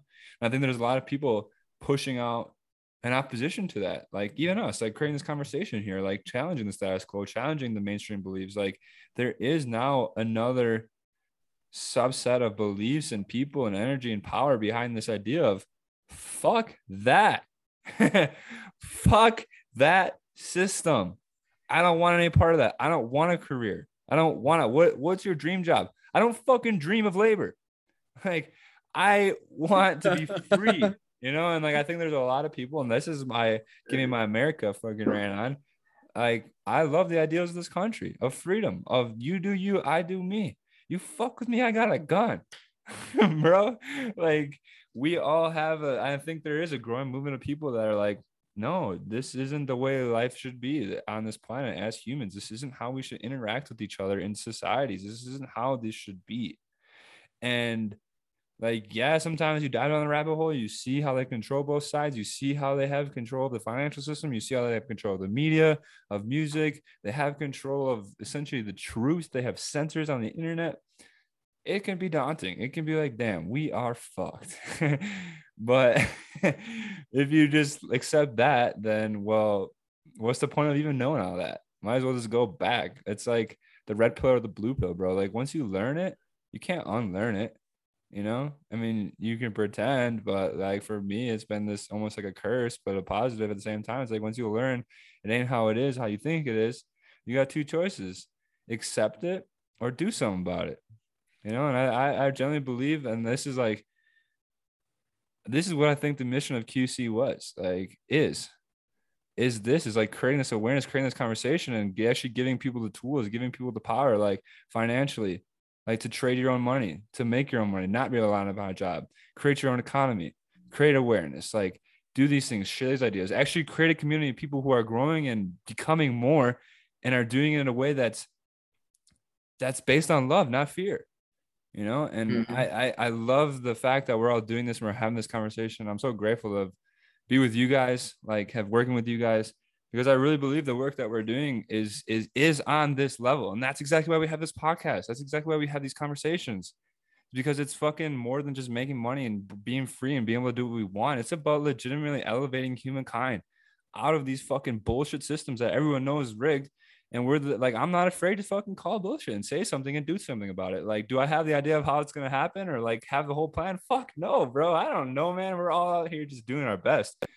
But i really genuinely do believe there are movements and things happening in this world right now for the betterment of humankind versus the enslavement of it.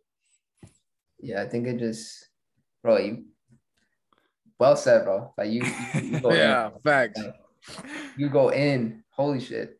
Yeah. But I think like that's ultimately the goal, man. Is like how can we raise um just human consciousness on a mass scale, like global consciousness, and and when by doing that, like I think we could raise the the frequency vibration of this planet. And I um there's this quote that was stuck with me, bro. It was like like when when the when the love or when the you know when the power of love overcomes the love of power, the world will find peace. Damn. And that that always stuck with me. And I was like, dude, how could we like brainwash people in a positive way, you know, like where like they don't want power anymore. And it's like it's just this constant energy battle against every person in the world. Like that's what it is. It just like like everyone just wants that power and like every interaction that you have with somebody is like someone has that that upper hand, you know, like um, that's something I learned the Celestine prophecy, and it just happens on a global scale too. You know, people want that power, but like, like why? I don't. I don't think power is a bad thing though, because like think about it. We have power, right? And that's mm-hmm. why we're having this conversation. Napoleon Hill says power is organized knowledge, right? So it like a lot. I think a lot of people have a like a misunderstanding that like power is bad because you're going to use it like you're you're powerful so therefore yeah. you you you have dominion over other people or other things you know and and i don't think that's a bad thing because for example like kevin right? You have power. You have the power to now transmute all of this stuff onto other people and that power is used for good right? Mm-hmm. however you can use that power right for bad. You could start manipulating people because now you have influence over like the nft space and you could, you could create gators. Right that's what i was just gonna say right? You could just like hey everybody buy this and then boom, you get rich nah, and dude, just... i don't steal my shit like that He would, do that. he would do that. No, That was but a joke. That was a I joke. know you. Oh, nah. You know, I don't. I, so yeah, my point was like, I don't think power is a bad thing. I think you have to. I think you have the Yeah. way you use the power exactly. is bad. You know. It's Mhm. crazy, dude. Like, I think um a book I would recommend is is fucking crazy as fuck. Anything actually by this author is crazy as fuck. You about But say Robert Greene? Robert Greene, dude. Yeah, um, Robert Greene's awesome, man. I actually got that book, The 48 Laws of Power, recommended to me when I went to the Penthouse Mastermind. On day two, it was um because I had like the VIP or whatever. We went to downtown um LA and like the top of the building, there's like this office room, whatever. And it was more of a like uh more private, you know, not like a lot of people, it was more just secluded. And uh one of this like dude, like multi, multi millionaire, he like recommend he was he didn't even want to recommend it. He's like, dude, I don't even want to recommend it. Like, I don't know if I should say it because like if it gets in the wrong hands, it can be evil. You know, people can use it for manip- manipulation because that's literally what it teaches you. It teaches you how to defend yourself, pretty much.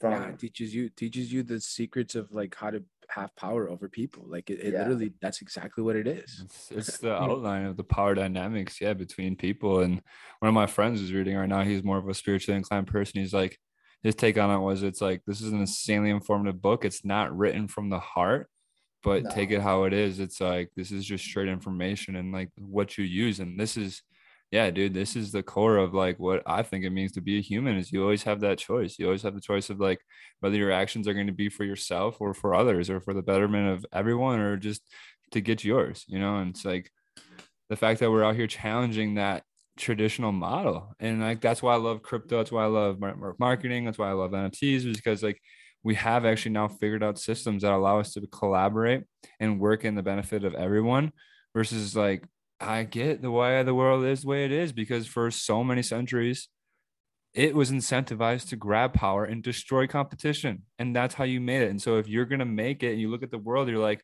well, these people don't have shit and they suffer, and these people got it and they have a good life, and I want to have a good life. So I'm going to do what these people did to get a good life. And, you know, and that is the consequences. I got to fucking crush people on the way up. Fucking so be it. You know, and that was honestly, I think, for a lack of better option for so long, is that we didn't have a better way to do it. Like, it was choose be poor or fucking be savage and like now i really genuinely believe we have systems that allow the team to win the family to win like everyone to win and that is actually i think the way the world is beginning to shape itself is the people who have true influence the people who have true power. I'm not talking about the fact that you got fucking control of cnn and you can run your program on cnn and you're the fucking panelist there. Those people have no power it's hilarious. Joe Rogan's the most influential mediaist in the world. He just sits in his basement and smokes weed with people and fucking like, bro. The reason that he has influence like that is because he creates those conversations that no one creates. He asks experts topics. He plays dummy and asks experts to explain things to common people. And guess what? A lot of people find insane value from that. And guess what? Because he provides that much value, now he has this insane influence. Not because he wanted to have it. That's another thing. Nobody becomes a fucking anybody who wants to be a leader. Fuck you. Seriously, I'm going savage mode right now. Fuck you if you want to be a Yeah. leader, people. You are chosen to be a leader by the people that you lead. you don't true. decide, hey, I'm going to go lead these people. People choose you to lead them because of the value that you provide. that You know, and so we're moving away from this world of people who have chosen to be leaders, chosen to be powerful people. No. And the systems that create those people, people don't buy into that anymore. I don't. No one buys into the fact that Joe Biden's a leader. That motherfucker is not a leader. I don't even think he's human. You know, and like the best leader I know in the world, shout out to your brother. Like, dude, people follow him because he provides that value. He provides that insight, that genuine love. I don't I know your brother from before the fact he was that dude. He never like he didn't set out to be that dude. The people that set out to be that dude, that's the toxin of the world. Mhm. Fuck that. You know? And yeah, I really believe we're moving into that system of where like what you put out and the energy and the things that you give and put out to others, like that will determine what you get out of this life. That will determine your influence, that will determine your lifestyle. You know, and if you give and you put out, dude, it's the natural cause of the world. It's gonna come back. You know, and more people are realizing that's how the incentives and the real energy structure of the world works. And the energy levels are rising, man. The technology, the shit we're into, the shit we're doing, the energy levels are getting to that Mm. point. That old matrix of fear and vibration, it's vibrating here and it wants to get people, and it's clean for them. COVID, fucking monkeypox, school shootings, like, and it's getting people, it's clapping people. But there are people breaking out. And there are people like the energy is rising, and there are people realizing that the energy structure of the world and how the natural course of the world exists is beyond our human power of control and manipulation. 5D vibes, baby. Hell Let's yeah. go. That's Dude, what um, fucking juicy is, man. What do you think about the solar flare? Have you heard of that? Like in what sense? I, I've heard of it, but Um, Oh, what's gonna kill us? oh, did this is this recent? to- Is this new? Uh, I don't know how new. I don't know, but like, pretty much it's the solar flares. But I don't know. Something's supposed to happen. I think with the sun.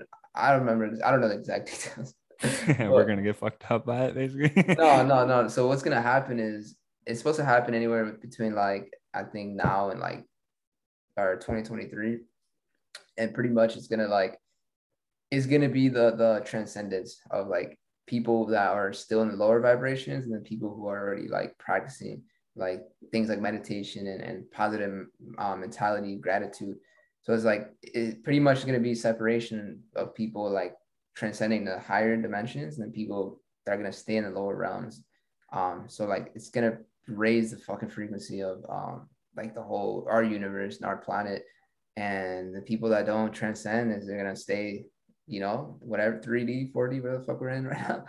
And then uh, the people who are like, you know, vibrating high are gonna transcend. And I don't know, that's something that's is I guess it's like been written in like biblical shit too, Yeah. and like huge conspiracy theory. But Mhm. That was supposed to happen on like 2 22, 22, 22, no, or something like that. And yeah, I, it's like it was supposed to happen in 2012 again too, right? And it's like I, I I believe that's the thing. You know, I think they call it different things. I think the, the you know the whole um, solar system does its own thing in the way that it was designed to, and I think that it it is real.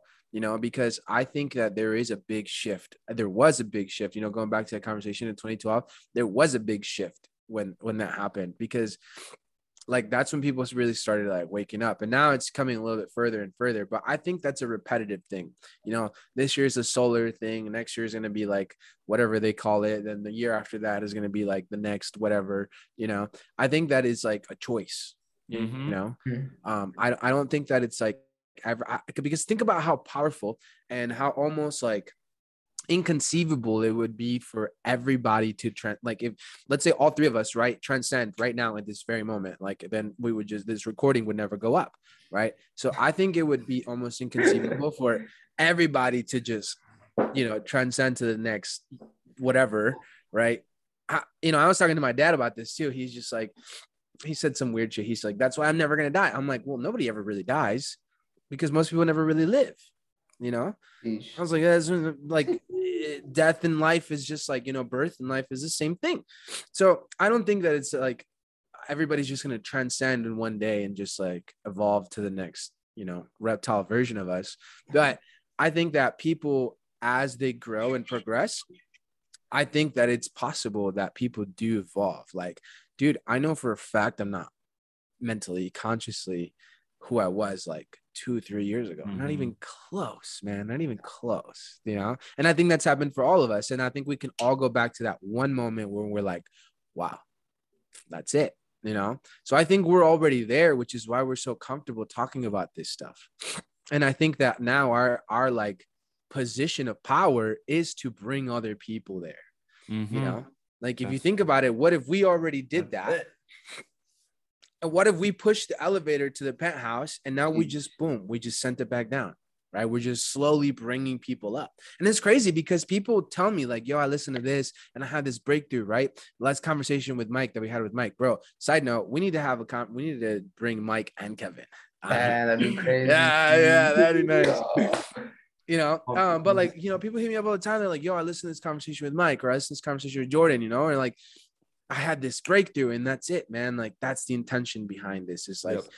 maybe we're not fully there but when we were on our way there maybe we're like three four five steps you know uh, in the ladder but like it's happening bro I think At it's the end of the day, I want the you end of to the fucking day, the only thing I know, bro, is that I know absolutely nothing. You too, bro. facts. I Facts. don't know fucking shit about shit. I yeah, I'm- exactly. I love to talk shit. Just on the internet right now on your screen talking. But- I, all right, so explain um about like I forgot what civilization it was, like the Aztecs or something. Oh, Where- dude, they just left. They just transcended. There's like no proof of where they all fucking went, and Yeah, they like- can't find their they can't find the remains. Like for all we know, they just poofed. and there, there, they're they were someone uh that was a civilization that was very tapped into like you know spiritually, and then also um They also did a lot of human sacrifices. Where are the And- and Egyptians? Like, where are those big, tall monkey guys, or the big monk, like the big cat people? Yeah, you know, where are those guys? Mm, You know, where are those big-headed think those are dudes that are? I think they did Where, I, I, like you know? explain like ancient Egypt, you know, like like how Explain the pyramids.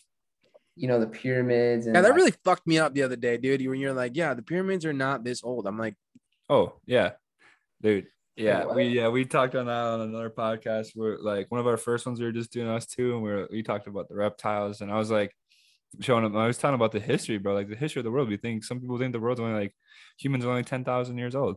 It's like we have now evidence, lots of evidence of civilizations existing before the ice age, before the cataclysmic event, which is proven by Mhm. carbon records and like the sphinx is dated back like 20,000 years. So it's like they're definitely and obviously when you look back before the ice age, what that's before the caveman. That's before everyone's notion of like where we came from and how we existed. And it's like it just proves like we don't know fucking anything, man. like I, I personally believe we had civilizations of greater technology and greater awareness and greater power that exists on the earth long before we are like we think we're advanced now, we think we're developed now, bro. No, like they were way beyond that. And like those are so those are the remnants that they've left us that makes you ponder that, like the pyramids and the Sphinx and like Machu Yeah. Picchu and there what's a Ginobili? Ginobili? Mm-hmm. There's a temple in Turkey that basically was like unlocked this for archaeologists that dude, this carbon dates back 20,000 years. How the hell can that be true? We didn't think humans existed back then. Well, they fucking did. Do that. I mean, you really evidence. fucked me up. Now I'm thinking like, nah, dude. I'm thinking like, dude, because I'm Mexican, you know, I gotta be, I gotta have some Aztec blood somewhere, bro. Oh, yeah. Maybe I just one day I just disappear, and you're like, what the fuck, my go? I don't know. you just see Mondo's clothes just Just is gone.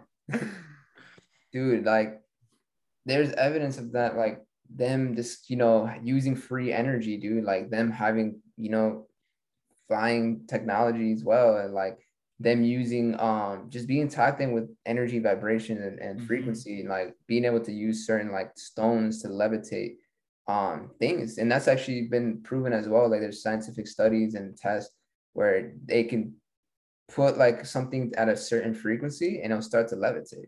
So it's not really far fetched. It's actually fucking proof that that shit existed, and like the fact that they knew about that stuff all the way back then is crazy. And there's um, you know, dude, there's like the Emerald tablets, um, Sumerian Yeah. tablets. There's a tablet that literally is indestructible. Like that's that. I believe that one is hidden in um the library in in, in uh, Vatican. The, the Vatican. And why is it there? Like, why would they protect that? Why would it? Why, they don't want people to like learn the true history of everything. Like, There's a lot of shit in the Vatican, bro. It's the biggest library in the world, and it's like, yeah, It's like Doctor Strange. You know, that library, like, dude, there's definitely shit where they can do like, you know, fucking magic and crazy shit like that, like, like Doctor Strange type shit. Doctor, do you have you seen the new movie? That shit was crazy. I haven't. haven't. it. There was I a lot of references to like Illuminati. They even said it in the movie, like Dude, Yeah, just hide everything in plain sight. Is isn't that like the control of both narratives then too? Yeah. It's Yeah. like when you said that too, I was like, you know, thinking of like the whole idea of like conspiracy theorists and some of those topics we covered today. And I think like the one that they actually use to control people into believing that the conspiracy theorists are a bunch of lunatics is the flat earth. You know, like a lot of people buy into that. And that's the one where it's like, uh, bro, like you heard of satellites, like GPS, like you know, like I, I don't know, but I think that's one of those control. That's a controlled narrative of like let's control the right alternative to all of us, and we'll create this theory that a bunch of people are gonna buy into that is hundred percent utter bullshit. You know, it's like this. It's a fucking flat, but I think it like kind of dips down a little bit. and then Dude, I don't fucking know what it is. the man. outside. Think about like the outside, like the um polars, like it's all ice. So like Dude, that's why that- the water wouldn't just be flowing down. Because think about it, if it was gravity, bro. Like think about gravity. If the world was a circle, all the water, all the oceans would go to the bottom. No, because gravity exists in the sense of like think about it as a ball. Everything's attracted on the same surface inwards. The gravitational force is inside. Like so, it, it would make gravitation would hold a sphere together in space. Is the theory. So if The like physics, the physics align with it. Like the math. Like I did physics in You- college. Like it- me though? Like, you can prove see. it. look at this, right? That's the globe. It, wouldn't all the water be going to the bottom? No, because the water from the it's it's a center of force and everything's attracted in. So from this way, this way, this way, this way, this way, this way, it's all attracted to the middle. And that's like think of what the sun is. Think of like the center of the universe. Think of like what you can think of as the center of consciousness. How is that like the center of creation? It holds everything together. I I believe in that theory. There's a time in where I didn't, but I also like discovered a lot of information about like um, people in World War II and former like Navy pilots flying to the North Pole and like seeing some fucking crazy shit. And then there's only one, there's only one agreement in the world. There's only one agreement in the world where every single country is like the only treaty where every single country in the world has signed it. And it's the Antarctica Treaty that nobody can go to Antarctica. Every single country in the world agreed upon the fact that we're not going to allow anybody to go to Antarctica. You can't go there unless you have special permission from governments. I don't fucking know, man. Both poles, both poles of our Earth are supremely restricted. Information is very varying depending on your source and what you get it about what is at the poles, what exists there. Like, It's probably because they don't want Santa Claus, bro. They don't want the people to invade Santa Claus workshop, bro. Imagine, bro, they would just make all the dude Toys R Us Ooh. out of business, bro. Amazon out of business. Dude, no, but peop like that one dude, he's a Navy guy. He's like an outstanding, like veteran, Earth? like military. Yeah, I think that's his name. And yeah, he went in there. He said he found center Earth. He found like tall people, giants, and shit. And like, dude, there's a lot of crazy stories about shit at the poles. I Like, believe in the inner earth, bro. the Nazis being in Antarctica. Like, dude, yeah, like Dude, there's um we're just opening up so many cans now. We're just like, Yeah, I don't know. rabbit hole, idea dude after World War II, um all like dude, so many people like the Nazis and shit from Germany, like they either went to go work with um, with the US government or they fled. They said that Hitler and then so many freaking Nazis, like they all went to Antarctica right after World War II. Because dude, Hitler was very obsessed with um Antarctica. Like he he was like very um what's it called? Not obsessed, but just like fascinated with it because of like apparently there's pyramids out there, apparently like inner earth and stuff like that. So like um, you know, like with with this is some crazy conspiracy shit, but like, you know, like reptilians and fucking aliens, whatever, like con- they like work with the governments. There's actually um CIA files and shit like leaking, like proving this stuff out there. I don't know. You can do your research, but like, yeah, apparently all fled out there, dude, and to go to the inner Earth. And yeah, like I, I heard about that with Byrd, like him flying through an Antarctica, and then at some point, like temperatures started to get really hot, and then like they start seeing huge ass fucking trees and like life, and um, like yeah, dude, and he documented it, wrote it, everything about it, and then apparently like they just hid that whole like story away, like they, they didn't want people to know about that shit, and like I believe it, bro. There's like caves and stuff like that. Like you could look it up. Um, there's certain places in the world, like where you can find huge fucking caves that go super deep into the earth, and like apparently those are like ent- entrances to like inner earth. dude. There's a movie about that, and uh, Oh my in- interestingly enough, interestingly enough, The Rock is in the movie. It's Oh called Journey to God. Journey to the Center of the Earth. I've seen those, bro. You know, so it's it's crazy, bro. It's It is, it- it is I have no idea how we got here. I have no clue. We have to re- we have to go back and listen to it because we went from NFTs to the center of the earth. I guess I guess it correlates in don't know, some way or another. We went from like guns to Aztecs to the center of the earth, bro. It's like a I love it, man. I love this space, bro. Yeah, This dude. is- It's Hey, um, real quick, bro. How much is that penthouse? um, like I think I paid like two trill, trillion. Two Did you- souls. Yeah. this is probably like like You chose 2000. Sheba. This is like 2K. Dude, actually, uh, uh, real quick, um, this is crazy. We were talking about the sun and stuff, and like, and the vibration of increasing on the planet. Like, think about, think about when we get off of oil, dude. Like, once the, everything, like once we stop using oil for everything and like factories and stuff, and like we're just straight solar po- powered, bro. Like, what the Dude. fuck is gonna happen? Like, Free energy. No, fuck free solar. energy. Free energy. It's And there's think- enough energy right here to power the whole fucking plant. And I think right now, like with everything that's happening, um, in the e- like economically and shit with like Russia, Ukraine, and like, um, what else? Is, I forgot who like, what other country? Like Japan or I don't know. They want they want uh, fuck, I don't remember what it's called. Tuwan, no, what? Wuhan? I don't know. Never mind. I got my facts wrong right now, but like, but pretty much there's like the price of oil is going like crazy skyrocketing and like you know a lot more demand for that and like there's a lot of chess plays happening right now but i think the real winner of all of this is to be like elon musk bro and like electric cars. Like like electric cars right now are like dude they're fucking chilling. Like they don't have to pay for gas and stuff. So like i think elon musk is to be like one of the first public you know trillionaires because like he's in that lane with like solar energy and like electric cars and stuff like that. So like I think like dude, he he like is gonna do some crazy shit in our lifetime, bro. And like I think You don't think he- anybody will try stopping him though? Uh nah, he's a part of that shit, dude. Like it's all a part of the same insane narrative. I don't think he's like he's like this fucking hero, dude. He's a fucking villain too. He's like I mean, he Dr. Evil. started building a like electric way before the whole gas crisis happened, way before we decided to ban Russia because they're evil and they do things that our government doesn't do. Psych, like what? Um, like, dude, we can just go down so many rabbit holes. But yeah, I agree. And then he's doing the AI neur- AI neural network. He wants to upload all like, come on. Yeah, dude, he wants to he wants to transplant our memories onto a computer, man. Consciousness on like a fucking hard drive or something. dude think about it like i think because him taking a buy in twitter and everything like i think he'll be very involved eventually within like the crypto space too and like he already is, bro. because The Yeah. Dogecoin people worship yeah. him, man, and they don't realize they he fucking dumped on them so hard. Like But he, Think Rugby literally- about it. City. he dumped the top on SNL. yeah he fucking dude he dumped on us man fuck Yeah.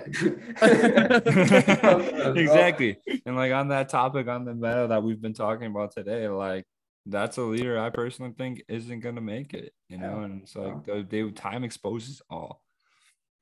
I think um like as we we're going progressing to the future with like metaverse and shit like that, social media, like because I think metaverse is just a combination of like the internet, social media, blockchain, um, NFTs, cryptos.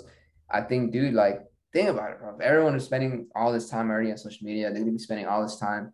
You know, that's one of the cautionary like tales of this shit is like it's like fucking addicting and people are gonna be on it all the time. But it's like, dude, the people who control the metaverse that you're going to be in, the people control the screens that you're on all the time, or the people are going to control your mind at the end of the day. So, like, Get the if keys. you want to go back to that power play, like they, they they need to be in that in that shit too. So, like, like they're everywhere, bro. dude. Yeah, you gotta throw the eye up, man. You gotta throw it up there. Dude, who's to say I'm not part of it, bro? I was just, dude. I you, I was just literally about to ask you that, bro. I was literally about to be like, bro, have you got there? And if you were offered a position, would you take it? Dude, they told they told me to pull up to his mansion, and then um, You got brainwashed and you didn't even know it. huh? You just got brainwashed at that mansion that day and you just you didn't even know it, man. know what could have, dude? we Okay, bro. gotta No. explore both Did they narratives, right? pinch I your heard- blood? Did they pinch your blood to get in? Dude, I heard. Wait, some did you drink anybody's blood? Did you drink anybody's blood? How do you think I, I got this glow right now? bro? They will not playing, bro. Disclaimer: I'm not a part of the Illuminati. People are gonna like, like fucking cut that shit. Like, Kevin. I, you're gonna like everything that I'm involved with. They're like, dude, this is fucking. Dude, I saw Joe Rogan's comedy show and he like literally had a whole bit on that, just like how dumb people are because they take shit out of context. And it's like, if you actually listen to the conversation I had about any of this shit, like people think I'm a fucking right. Joe Rogan's hilarious. Like, so good. But Kevin, what a fucking episode. It's been a great talk, boys. Holy shit. Been crazy. This is great, man. We gotta have we gotta have you and, and Mike, bro. Yeah. Mm, yes. That's gotta happen. Dude, we gotta get the whole we get Kevin and John and Kevin. We'll get you're Kevin. my mind's like my mind's lost. But get the whole QC OG squad because these are the kind of conversations that we've had for years.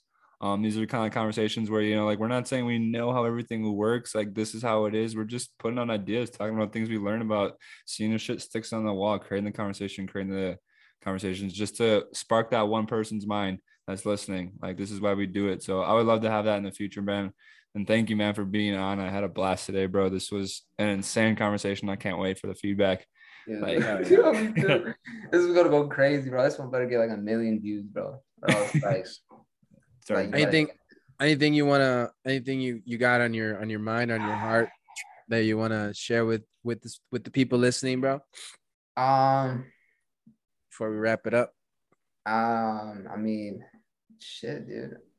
I think like if you're listening right now, um, you know, you're you're attracting these kind of like conversations and you know, you're attracting these kind of things right now. Um, if you're listening to this, like, you know, I think the biggest thing I can say is just like, you know, you're there's a lot of people that think like this. You know, you're not alone.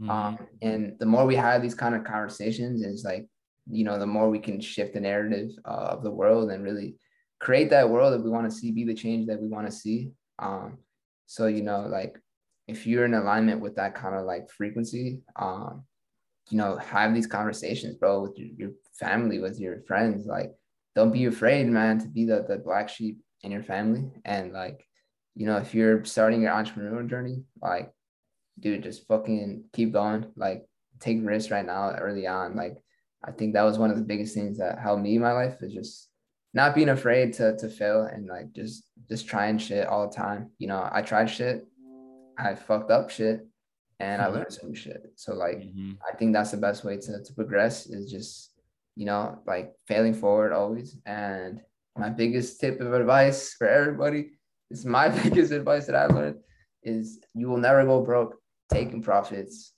Mm. Please take profits. Don't be that guy that, that holds the bag. But yeah, much love, man. I appreciate you guys for creating the space um, and you know helping people create more awareness um, in their life. And I'm happy to you know do another one, man. So let me know about that. It's a pleasure to be here, man. For real. Thank Hell you. yeah, bro. Thank you, bro. Thank you for coming through. Thank you for dropping the sauce, bro. Thank you for sharing some value. Where can people find you, bro? You can find me on Instagram and Twitter uh, at Awaken with Kev. There's a lot of fucking fake accounts. I will never message you. I will never ask you about money. Like, I'll definitely expand your mind on these social medias, though. But like, that's where you can find me. Connect me. Connect with me there, guys. Um, but yeah, yeah, man. Appreciate you. Appreciate you, Jordan. I appreciate you, bro. Always much love Always. to you, bro. Much love, much love. All right, guys. Have a good, amazing, amazing, amazing rest of your day. And I'll see you guys on the next episode. Peace.